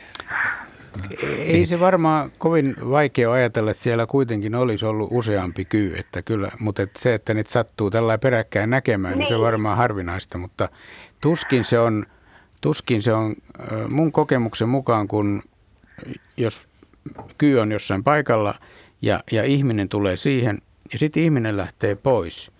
Ja sitten ihminen tulee takaisin, niin se kyy ei enää siinä ole. Eli se on niin kuin käyttänyt sen ajan viisaasti ja häippässyt siitä kohtaa, että ää, no joo. Tavallaan mut, kun se tuli mu- Noi, nyt meillä taas pätkästä. Pätkäsi puhe, ettei se kyy vaan nyt sitten. Ettei se vielä seuraa siellä. Ei se taida kaksikymmentä mutta vuotta. Mutta voihan, voihan se olla sama kyy, joka on niin kuin lähtenyt mm. pakoon ja, ja oli sitten eri paikassa. Ja, ja ajatteli, että taasko tuo ihminen tulee vastaan ja pelästyy. Mm. No, se, se jää ikuiseksi arvoitukseksi. Oliko sama vai eri? Onko es... se, onko se Juha, yleensä sillä tavalla, että jos on yksi kyy, niin hyvin paljon mahdollista, että löytyy toinenkin läheltä? No ai, aika usein, varsinkin jos on tarkka kaveri. Etsimässä tietää, mistä niitä katselee. Ei se yksinäisellä kylläkään ihan helppoa. Tosin silloin, kun ne tulee, tulee keväällä niistä koloista, niin nehän hajaantuu. Eikä ne välttämättä ne vanhat naaraat niin kuin suvaitse siinä toisia kyytä lähellä. Mutta meillä olisi vissiin, tota, olisikohan meillä nauhalla mitään tavaraa? Pitäisikö, kyllä. Vai oletko suunnitellut jotain ei, ei, erikoista? Voitaisiin kuunnella. Onko se Raija Hentman ja Minna Pyykön lyhyet tarinat, että miten retki on muuttunut tai saanut kyllä käänteen? Ja se lähtee tästä. Raija Hentman, sä oot retkeillyt luonnossa yli neljäkymmentä vuotta, niin sulla on varmaan niitä muistikuvia ja niitä muistoja retkistä, jolloin kaikki on mennyt ihan päin mäntyä. Tai sitten, että retki on muuttunut yllättäen ihan toisenlaiseksi. No, ähm, lähinnä tulee niin kuin mieleen se, että eräänä kevät-talvena me oltiin tuolla Tuntsan suunnalla vaeltamassa. Ja silloin kerta kaikkiaan siis oli vaan plusasteita, lämmintä ja, ja tota, me päästiin rämpimään, siis todellakin rämpimään ensimmäiselle suunnitellulle kämpälle asti. Mutta sitten kun edelleenkin satoi vettä, oli plusasteita, tuli räntää, hanki ei kantanut, niin me jouduttiin omia jälkiämme palaamaan takaisin. Eli siis se niin kuin typistyi todella lyhyeksi se reissu. Ja toki sitten monia muitakin tällaisia yksittäisiä muutoksia niin kuin on, on tullut reissuihin, että reitit on lyhentynyt tai reitti on vaihtunut tai, tai jotain tällaista näin ihan olosuhteiden takia, että niitä on kyllä aika useinkin tapahtunut. No onko sellaisia, että kaikki on mennyt ihan pieleen? Voiko, voiko, voiko mennä? No totta kai voi mennä, mutta ei mulla kyllä oikeastaan semmoista retkeä ole koskaan ollut näiden kymmenien, kymmenien ja taas kymmenien retkiä joukossa, joka olisi niin kuin ihan totaalisesti mennyt pieleen. Et, et sellaista kyllä ei ole ollut, mutta kyllähän näitä on ollut, missä on ollut sitten erilaisia hankaluuksia siellä matkan varrella ja ne on, ne on sitten muuttaneet suunnitelmia. Niin ja joskus ne on ne, mitkä muistaa sitten parhaiten jälkikäteen, eikö niin? No näinhän se juuri on, koska on aina hienoa sitten selviytyä niistä ongelmatilanteista. Mulla on semmoinen muistikuva itsellä, että mä nuorena toimittajana lähdin haastattelemaan yhtä rouvaa hänen majavahavainnoista, että siinä lähellä oli majava. Hän oli mulle tuttu ja Mäntyharjulla semmoinen Helka, joka oli luonnonystävä ja, ja tosi mukava ihminen ja hän liikkui silloin huonosti, me käveltiin sieltä hänen tuvaltaan, mä tulin Helsingistä asti Mäntyharjulle, käveltiin sieltä tuvalta alas sinne rantaan ja mennään tota, katsoo sitten tätä majavaa. Ja mä ensimmäinen oja, joka siinä on, mä hyppään sen ojan yli, melkein yli, en pääse ihan yli, vaan lennän selälteen sinne, sinne ojaan, sinne veteen. Ja, tota, ja tämä Helka katsoi joka hämmästyneenä. Ja si- sitten mä, tota, sit, sit mä kohoon sieltä ja nauri on lakannut toimimasta. Ja me, me, me, me ei päästäisi ohjelmassa niin kuin mihinkään, koska se ei onnistu, koska se nauri meni niin kuin rikki. Ja sitten sit me joudutaan menemään takaisin ylös ja mä lainaan hänen vaatteitaan. Ja sitten sit mä lähden Helsinkiin. Että tämmönen, tämmönen on mulla yksi retki muista.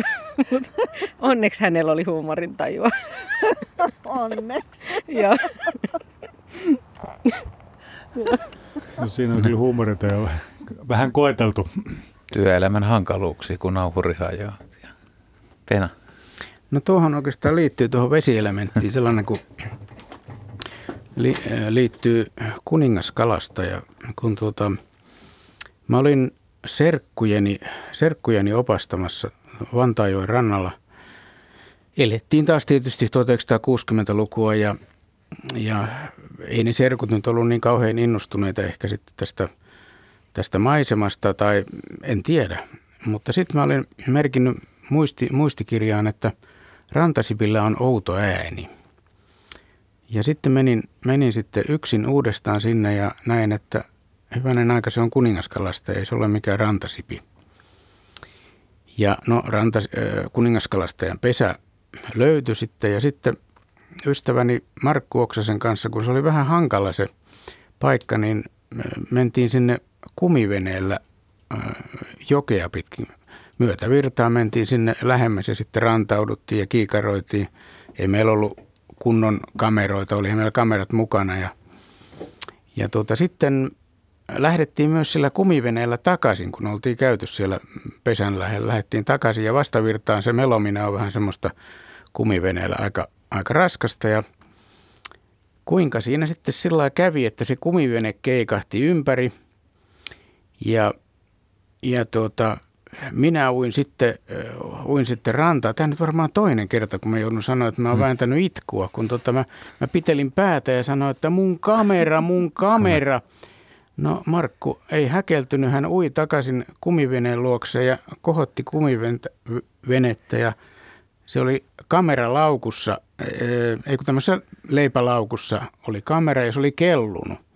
Ja hän otti sen ja toi sitten mulle sen, sen kameran, mutta eihän sillä enää voinut kuvata. Se oli, se oli perijuuriin kastunut se kamera ja mä surin sitä kameraa sitten, koska se oli, se oli juuri tämä Asahi Pentax, jonka olin lahjaksi saanut epäonnen kamera, johon ei muista filmiä kelata ja joka, joka menee veteen ja nyt sitten vuosikymmenen jälkeen, kun uudelleen erään toisen ystävän kanssa sitten otettiin u- uudelleen yhteyksiä ja hän, hän muistutti, että eikö sulla ollut tämmöinen Asahi Pentax-kamera? Mä sanoin, että oli, mutta sehän sillä kävi vähän huonosti, että se kastui. Niin Sanoi, että hän, hän osti samoihin aikoihin, että haluatko sellaisen. Ja nyt mulla on semmoinen, se on hyllyn päällä. Mä en vie sitä mihinkään joelle enkä yhtään mihinkään enää, että se on siellä.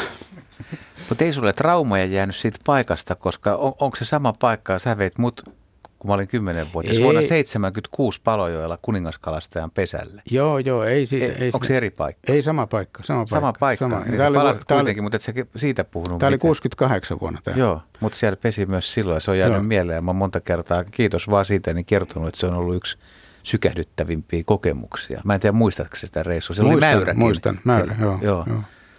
Ja Oli, oli kyllä tosi hieno reissu. Mä muistan semmoisen sirahduksen ja kirkkaan sinisen linnun, joka tuli siihen oksalle. Ja mun mielestä sieltä kolosta kuului piipitystä. Ja Oikaset, on, joo. joo. Se oli tosi, tosi niin kuin eksoottista, kun hiekkarinteessä pesi tuommoinen smaragdin värinen lintu. Mutta aika laillahan tämmöisissä onnettomuuksissa, jos, jossa ei, ei luut murru eikä tapahdu mitään vakavaa, niin tota, nehän on koomisia. Eli muahan sitten tämä asia monta kertaa jälkeenpäin kovin naurattanut. Ja varsinkin tämä mun onneton päänpitely siinä rannalla, että mun kamera, mun kamera. Kyllä. Kuunnellaan se, minkälainen juttu on Teuvolla. Tervehdys.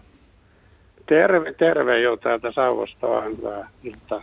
Ilta. Petri varmaan muistaakin Puntilan. Kyllä, samoissa, samoissa, samalla näyttämöllä ollaan oltu. No niinpä oltiinkin. Mm. Kuule, tästä on nyt niin paljon aikaa, kun tämä tapahtui kuusikymmentäviisi. Meillä oli silloin vähän samanlainen kevät-kesä kuin nyt, tämmöinen lämmin ja oikein semmoinen herteinenkin voisi sanoa.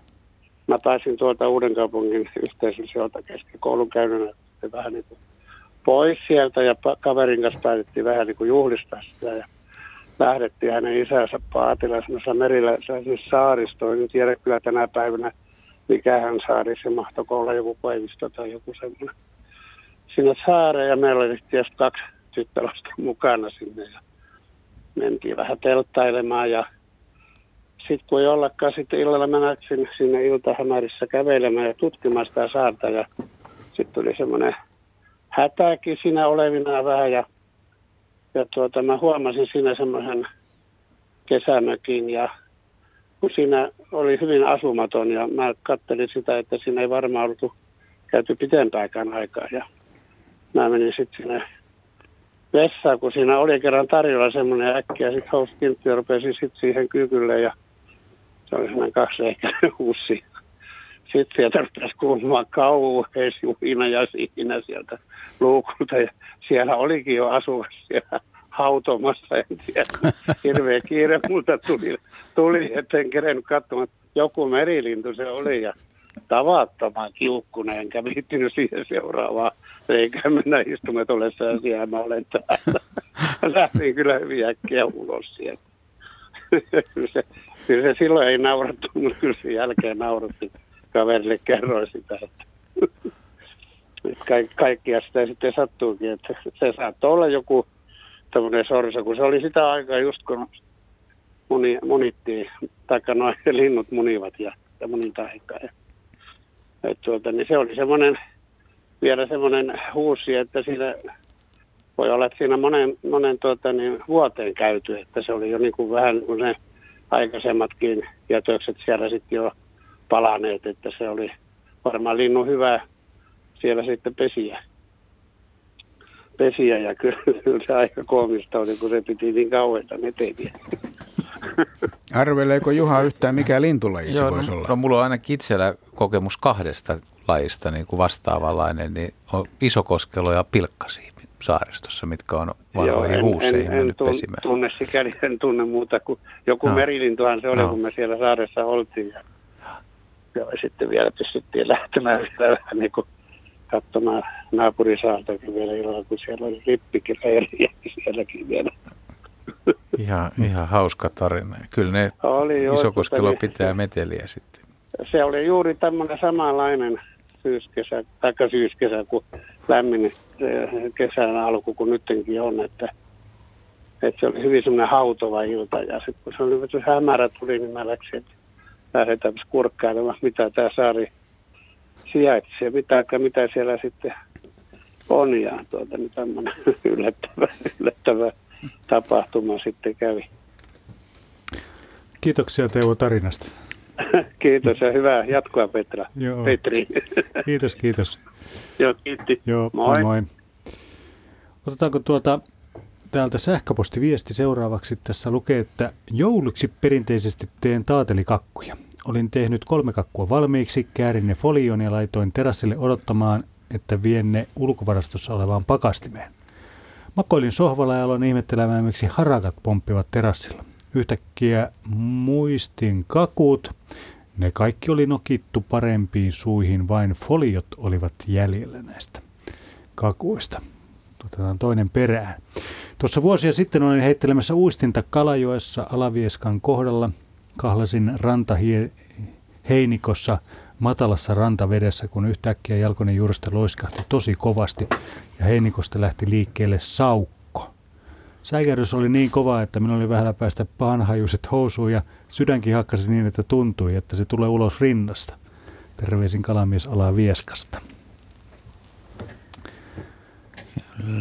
Se on tota, meillä kun on mökki tuolla Posiolla Kit- Kitkajärvellä, niin siellä on tämmöinen suht koht iso metsäkanalintu pesi.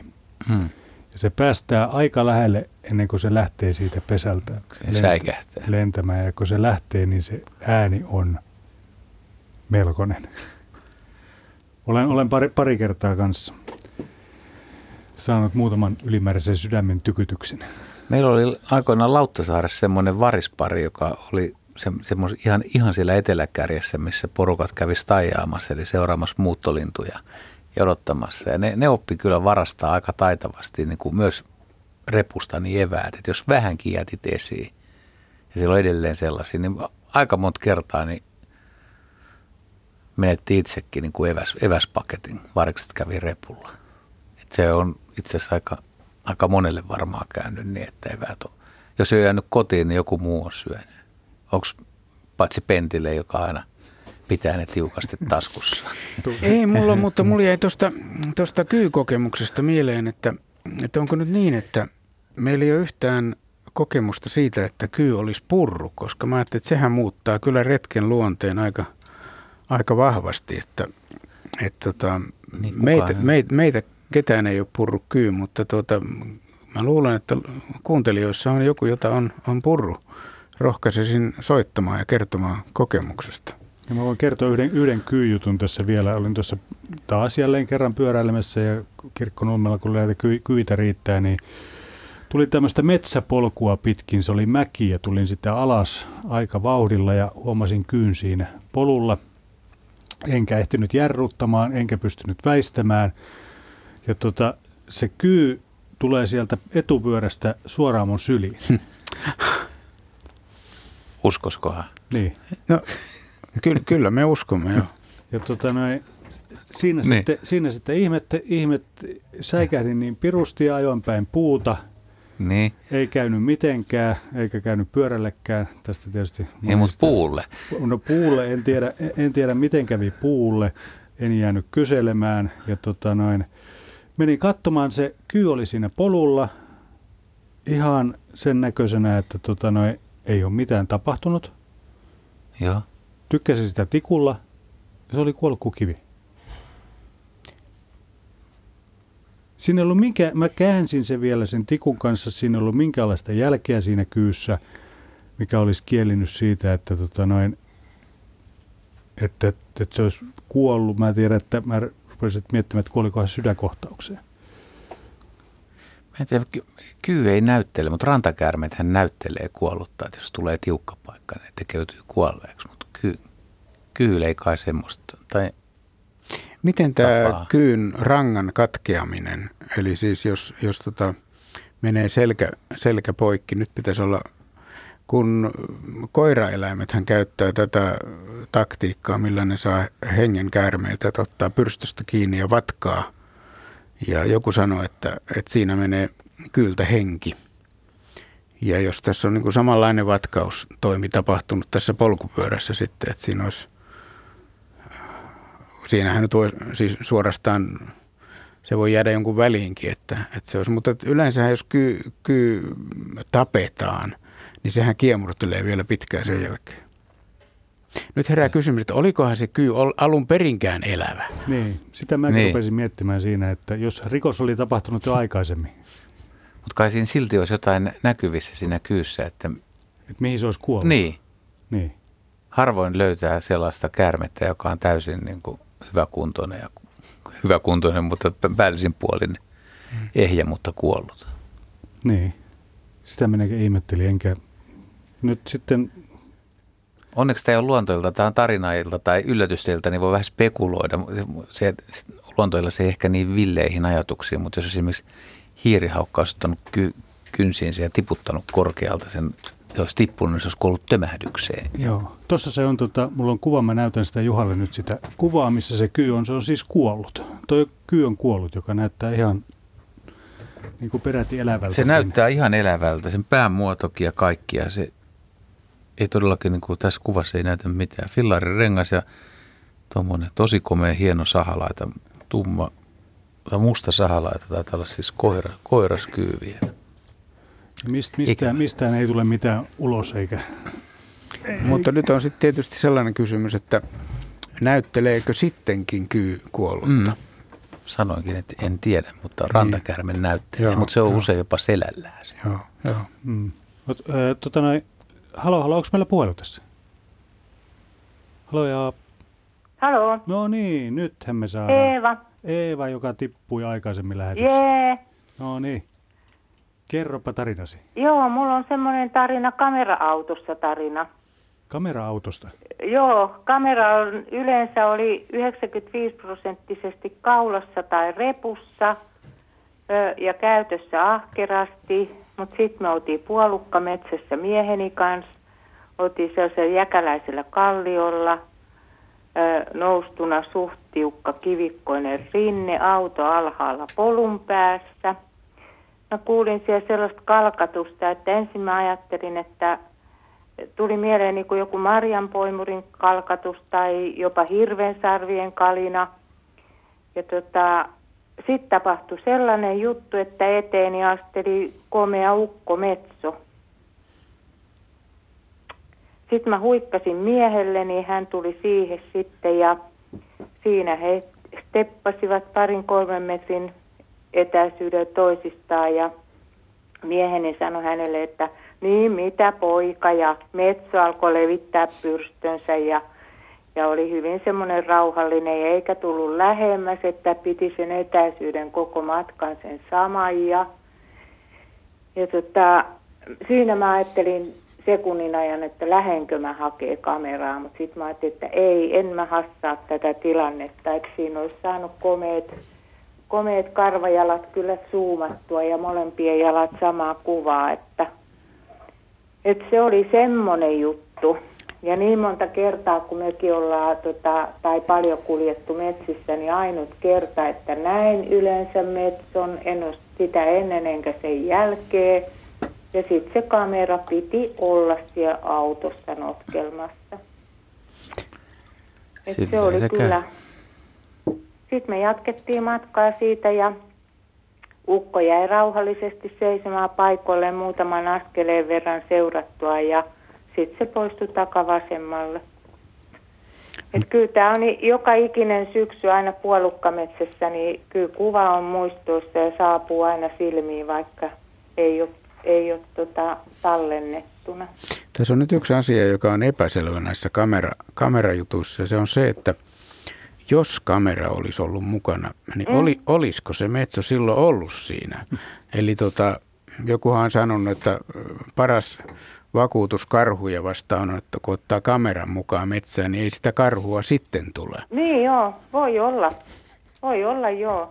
Mutta kyllä mua silloin niin harmitti, kun kyllä. siinä olisi voinut ottaa vaikka eestä takaa sivulta ja mistä hyvänsä niitä kuvia, jos se olisi ollut. Mutta tota noin... Kyllä se, kyllä se taltioitu kyllä tuonne mieleen, että en, en ainuttakaan kertaa puolukkametsässä niin, ettenkö muistaisi sen, sen miehen tanssia.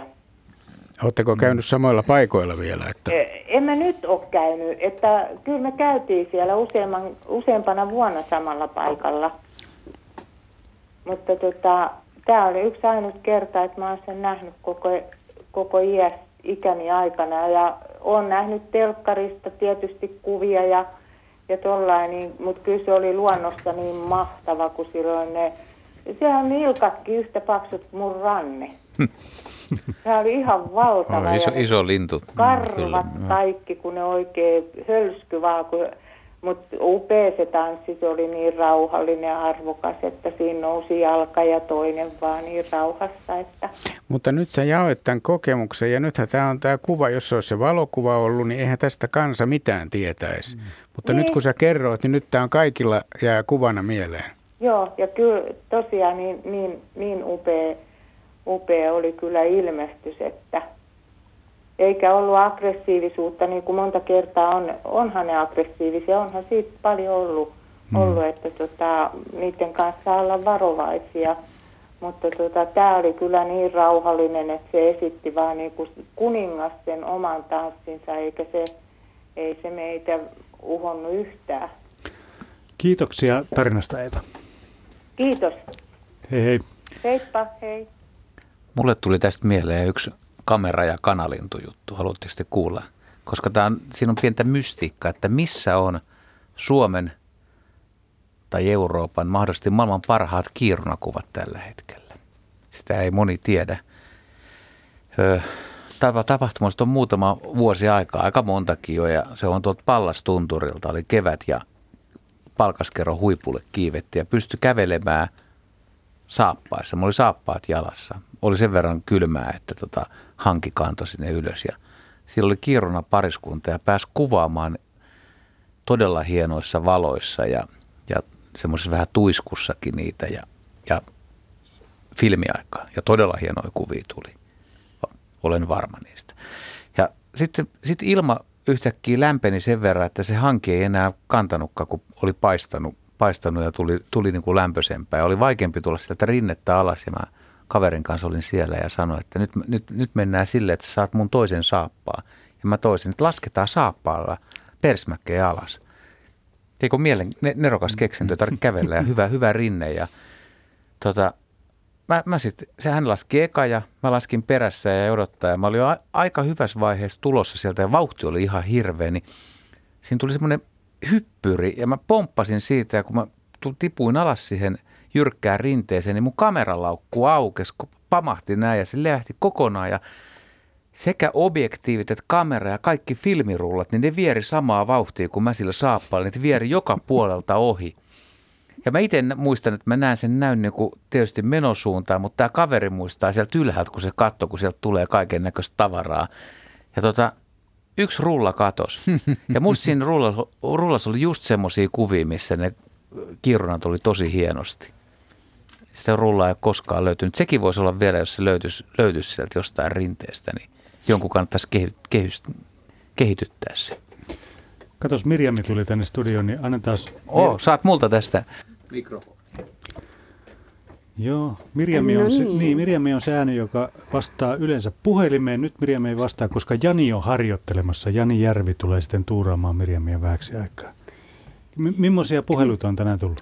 No, on kyllä ollut ihan hulvattomia ja yllätyksellisiä ja, ja kaiken kirjavia taas, että ei ikinä tiedä, mitä siellä tulee, kun luurin nostaa. Että kiitos vaan kaikille aktiivisille kuuntelijoille ja soittajille, että täällä kyllä niin kuin sivistyy ja, ja saa tota, niin kuulla, kuulla vaikka kuinka paljon. Kaikkihan ei päädy tänne studioon, että ne jää tonne mun muistiin sitten ja, ja sitten kerron tietysti niitä eteenpäin. Niin, kaikki, ei, kaikki ei siis halua edes lähetykseen, vaan haluaa, ihan haluaa, halua niin, haluaa kertoa joo. vaan sulle. Että. Mm, joo, välillä on ihan, että halutaan vaan vähän avata sydäntä ja kertoa jotain.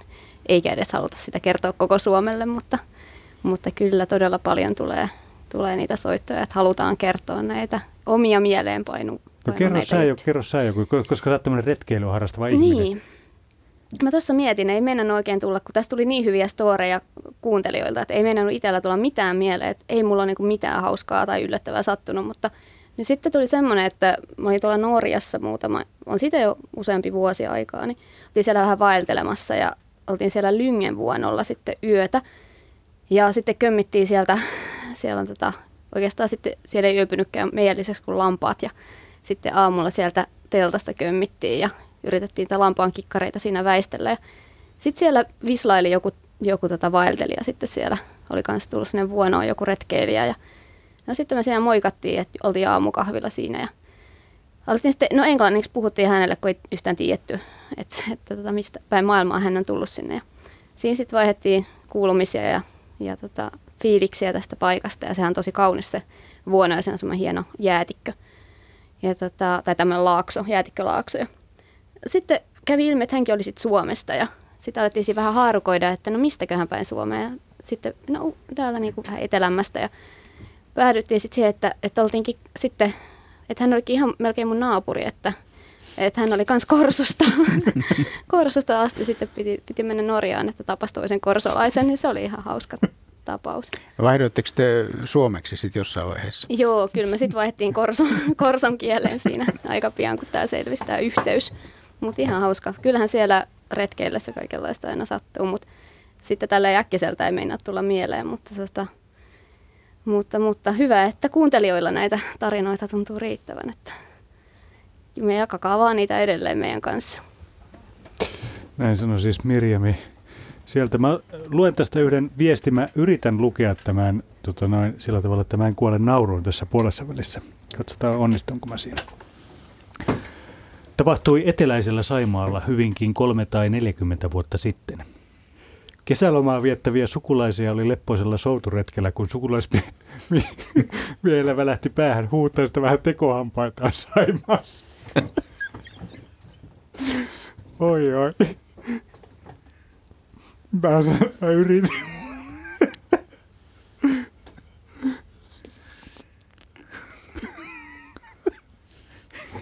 Eikö pysty? Ei todellakaan. Tuo hampaat on sen Saimaassa nyt. Niin, että jos joku, joku, joku, joku löytää, niin tota voisi to- ottaa Toimi. yhteyttä. Mä luulen, että Saimaassa voi olla useampiakin hammaspareja. Toi varmaan ainut, joka on nyt tiputtanut. Petrille meni nyt pikkasen tota lukurytmi sekaisin vissiin. Joo, kyllä. No mutta tämähän on hyvä, että on niin hauska tarina, että sitä ei pystytty lukemaan. Sekin jää ihmisiä vielä askarruttaa, että mikä siellä se lisäpotku on. Joo, no, tota, vai no, vieläkö yrität? En, en yritä enää. Ne on miettinyt sitä, että jospa joku saisi semmoisen hauen sieltä ylös, millä olisi ne hampaat suussa. Että ehkä saataisiin sitten joskus takaisin. Mutta Mut näistähän on... Ihan kuin olisin lukenut semmoisen tarinan, että joku on saanut oikeasti hauen, jolla on tekohampaat vatsassa. Oletko sä, Pentti, kuullut tällaista? En, en. Uskotko, että se voisi olla mahdollista? En mä rupea uskomaan tuommoisia. Et usko? En, en. Jaha, sä iske, nyt loppumetrillä isket sitten vakavamman vaihteen. Mutta tota, tässä olisi niin kuin, kun tämä kettu, kettuja on, on ja harakat vienyt ruokia, niin mulla on semmoinen, ehtiikö tässä kertoa vielä yhden Ehtii. kettutarinan, kun tota... Aikoinaan rengasti lintuja ja sitten oli suurella peltoaukialla oli mänty. Se mänty ei ollut varmaan kuin kolme metriä korkea. Ja siinä oli tasainen latva ja sen männyn päällä oli variksen pesä. Ja variksen pesässä oli yksi poikainen ja minä sen rengastin. Ja tulin sitten, tulin sitten uudelleen sinne peltoaukealle. Ja sieltä lähtee, sieltä, se mun edessäni kulkee hyvin onnellisen näköinen kettu, variksen poika suussa, juoksee kohti metsää. Eli, eli tota, nyt jos joku löytää sen renkaan, se oli noin vuonna seitsemänkymmentäkolme Seutulassa ja kettu vei sen jonnekin nyt sitten ja se on se rengas löytymättä. Mutta että kyllä se mua vähän harmitti, että yksi ainoa poikana ja pitikö se nyt sitten kettu, se kyttäisi siinä puun alla ja sitten kun variksen poikainen teki lentoharjoituksia, niin se vei sen variksen ja renkaan. Ei saa hypätä liian aikaisin, hmm. mutta aika monet hyppää lentokyvyttöminä. Hmm. En yritä nyt lukea vähän aikaa mitään tarinaa tästä, mutta tuota näin. Pitäisikö vielä niin kuin kannustaa tarinan kertomiseen tai muistella? Muistatteko te enää, onko sulla jotain... Tota, jos niin pyytäisi, kerroit sen sude ja metsäperä, mutta joku nisäkäs, milloin, mikä ei ole välttämättä hyvä havainto, mutta sillä lailla, mutta milloin on ollut ihmeissä, että oho, kappas. No on, on, on kyllä ollut yksi, yksi tapaus, joka oli ihmeinen. Tämä tapahtui varhain aamulla. Se tarkoittaa joskus noin viiden, viiden kuuden aikaa kesä, touko, kesä, toukokuun aamuna ja kävelin pellolla ja, ja kuulin sitten tuhinaa. Nämä kaikki mun jutut alkaa sillä, että kuuluu tuhinaa jostain ja mä ihmettelen mikä se on. Ja sitten mä näin, että ei kannata siinä kävellä silmät kiinni. Ei niin kannata. Ja siinä oli edessä, ne oli sitten mäyrä ja se touhusi kovasti jotain ja se ei nähnyt. Mä olin ehkä kolmen metrin päässä siitä. Ja sitten se ruopasi muutaman kerran maata ja sieltä kuului vinkasu ja se söi my- myyrän sieltä. Ja se teki näitä siinä lähistöllä monta tämmöistä pikahyökkäystä. Se jäi mieleen, että muutama kuopasu niillä kämmenillä ja se oli siinä se. Ja sitten tuli muutos. Nämä oli poikasia. Nämä oli myyrän, ilmeisesti vesimyyrän poikasia. Sitten tuli äiti myyrää hänen kynsiinsä ja sitä ei sitten nielastukaan, vaan, vaan tuota, tämä mäyrä puraisi siltä pään poikki ja otti kaksin käsin kiinni nahasta ja nylki sen ja jätti nahan siihen ja söi sen nyletyn metsä, metsä, vesimyyrän. Ja mä ajattelin, että no niin, ei ollut kameraa mukana, mutta tuota, ajattelin, että aika jännä juttu, että siinä oli kaksi semmoista huikeaa taitavuutta, se haistelu ja muutama ruopasu ja poikainen suuhu ja sitten tämän emon nylkeminen.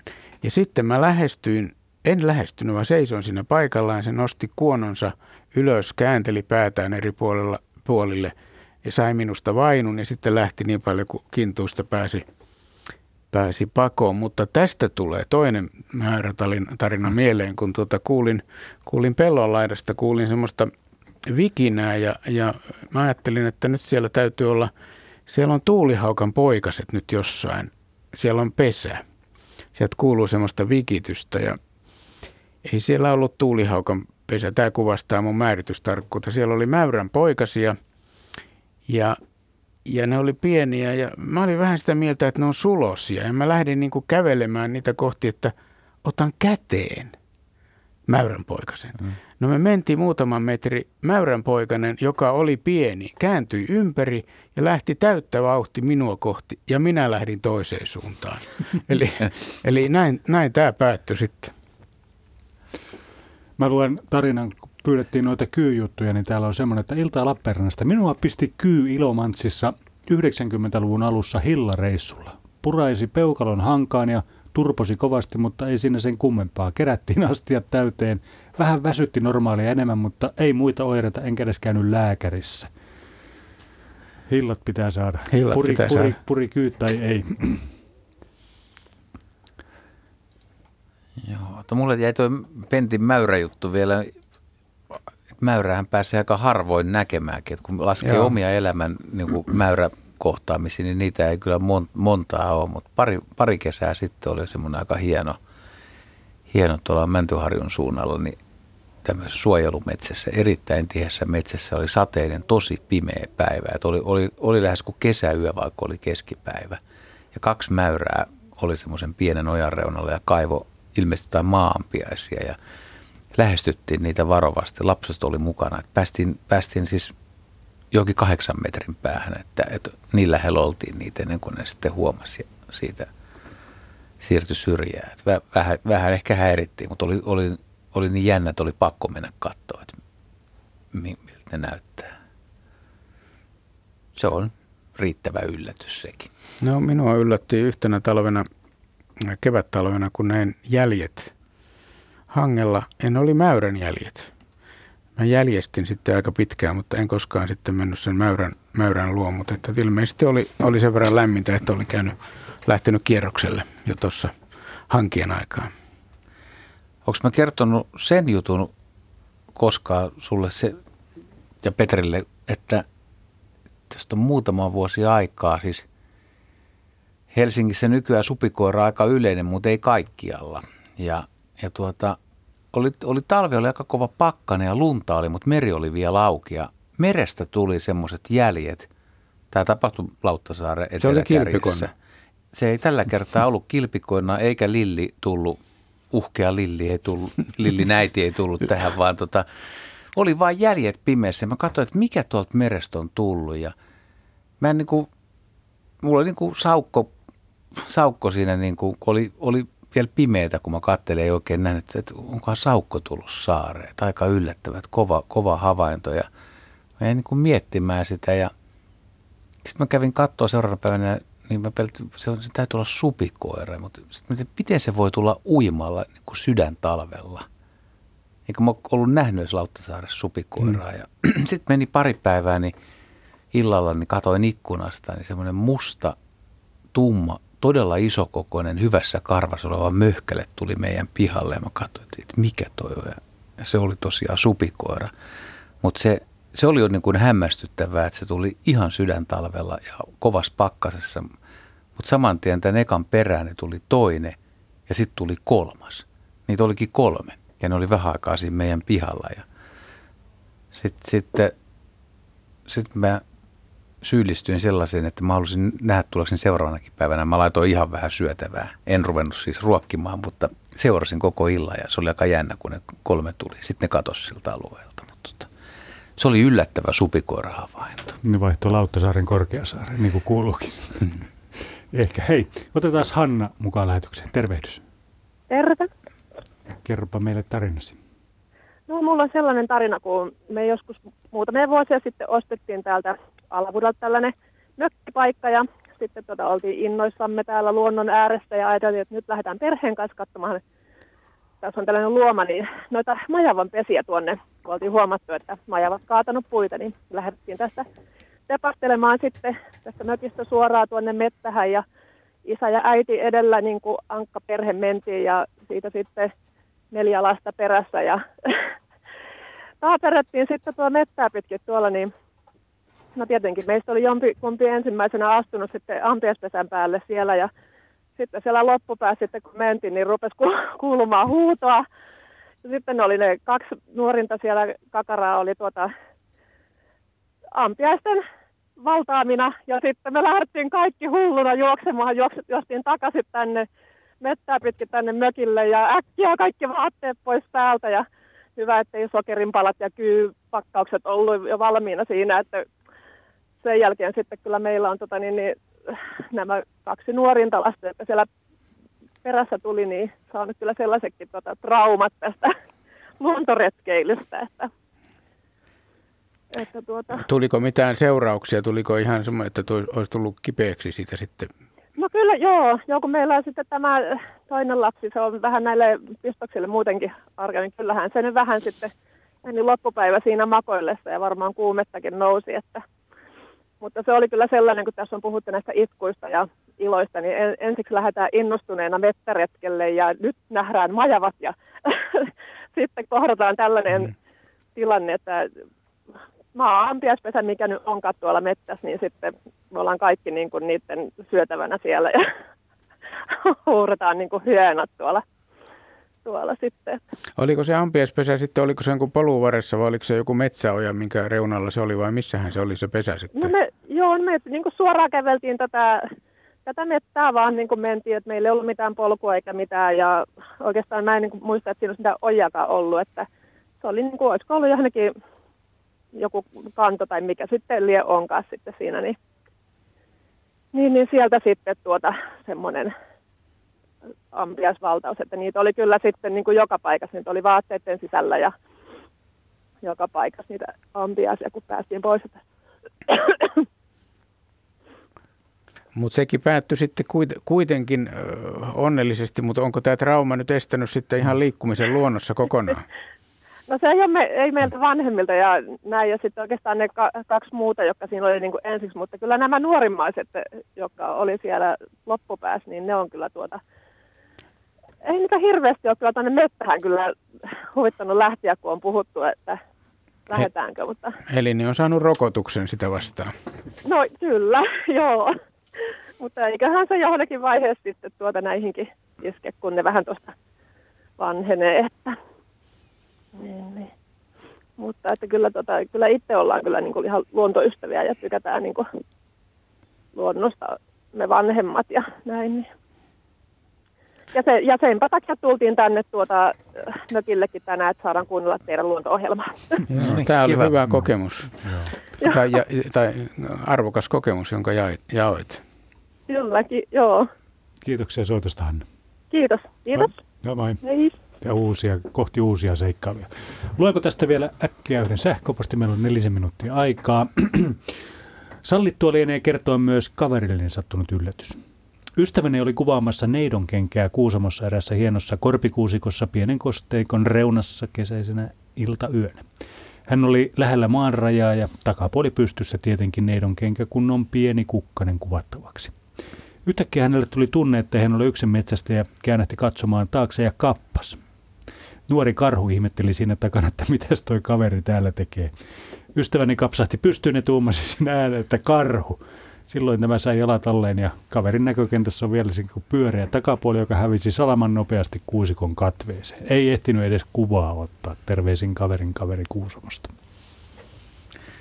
Mulle tuli tuosta ampiaisitusta mieleen, että se on aika pienestä kiinni voi olla, että miten retki, retki tai orastava harrastus voi muuttaa suunnan. Ja tota, mä olin mun kaveri Auteron Jarkolle vaan terveisiä. Hän oli aika kiinnostunut opiskeluaikana linnuista, mutta ei, ei, ei siis harrastanut niitä, mutta halusi lähteä sitten mukaan. Ja kerran oltiin kaivopuistossa rengastamassa. Mä rengastin tintte, tinttien niitä pesistä sieltä tai pöntöistä tehtiin semmoista tutkimusta. Ja niin se ei, se ei ollut enää tota, itse asiassa tainnut olla,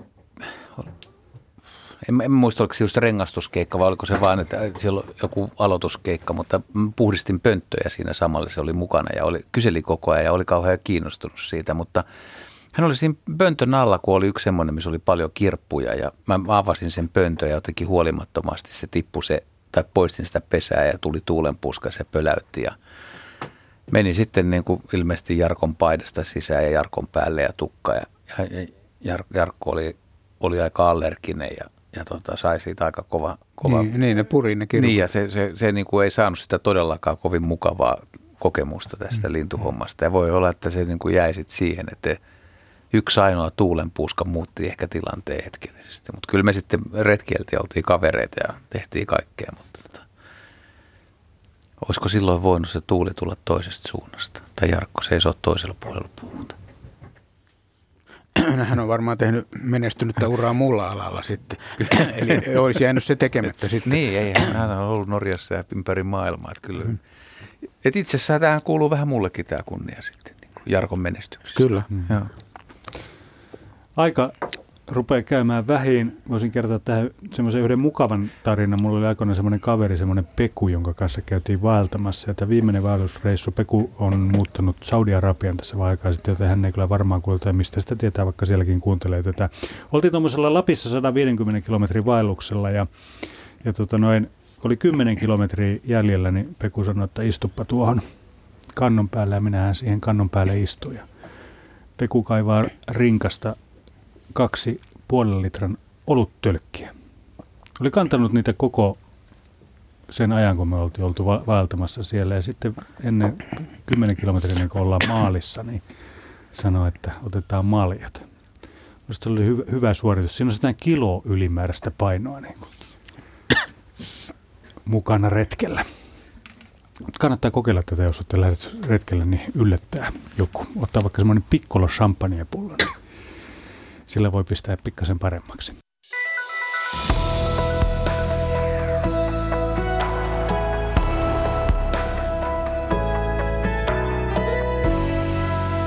Yle, Radio Suomi.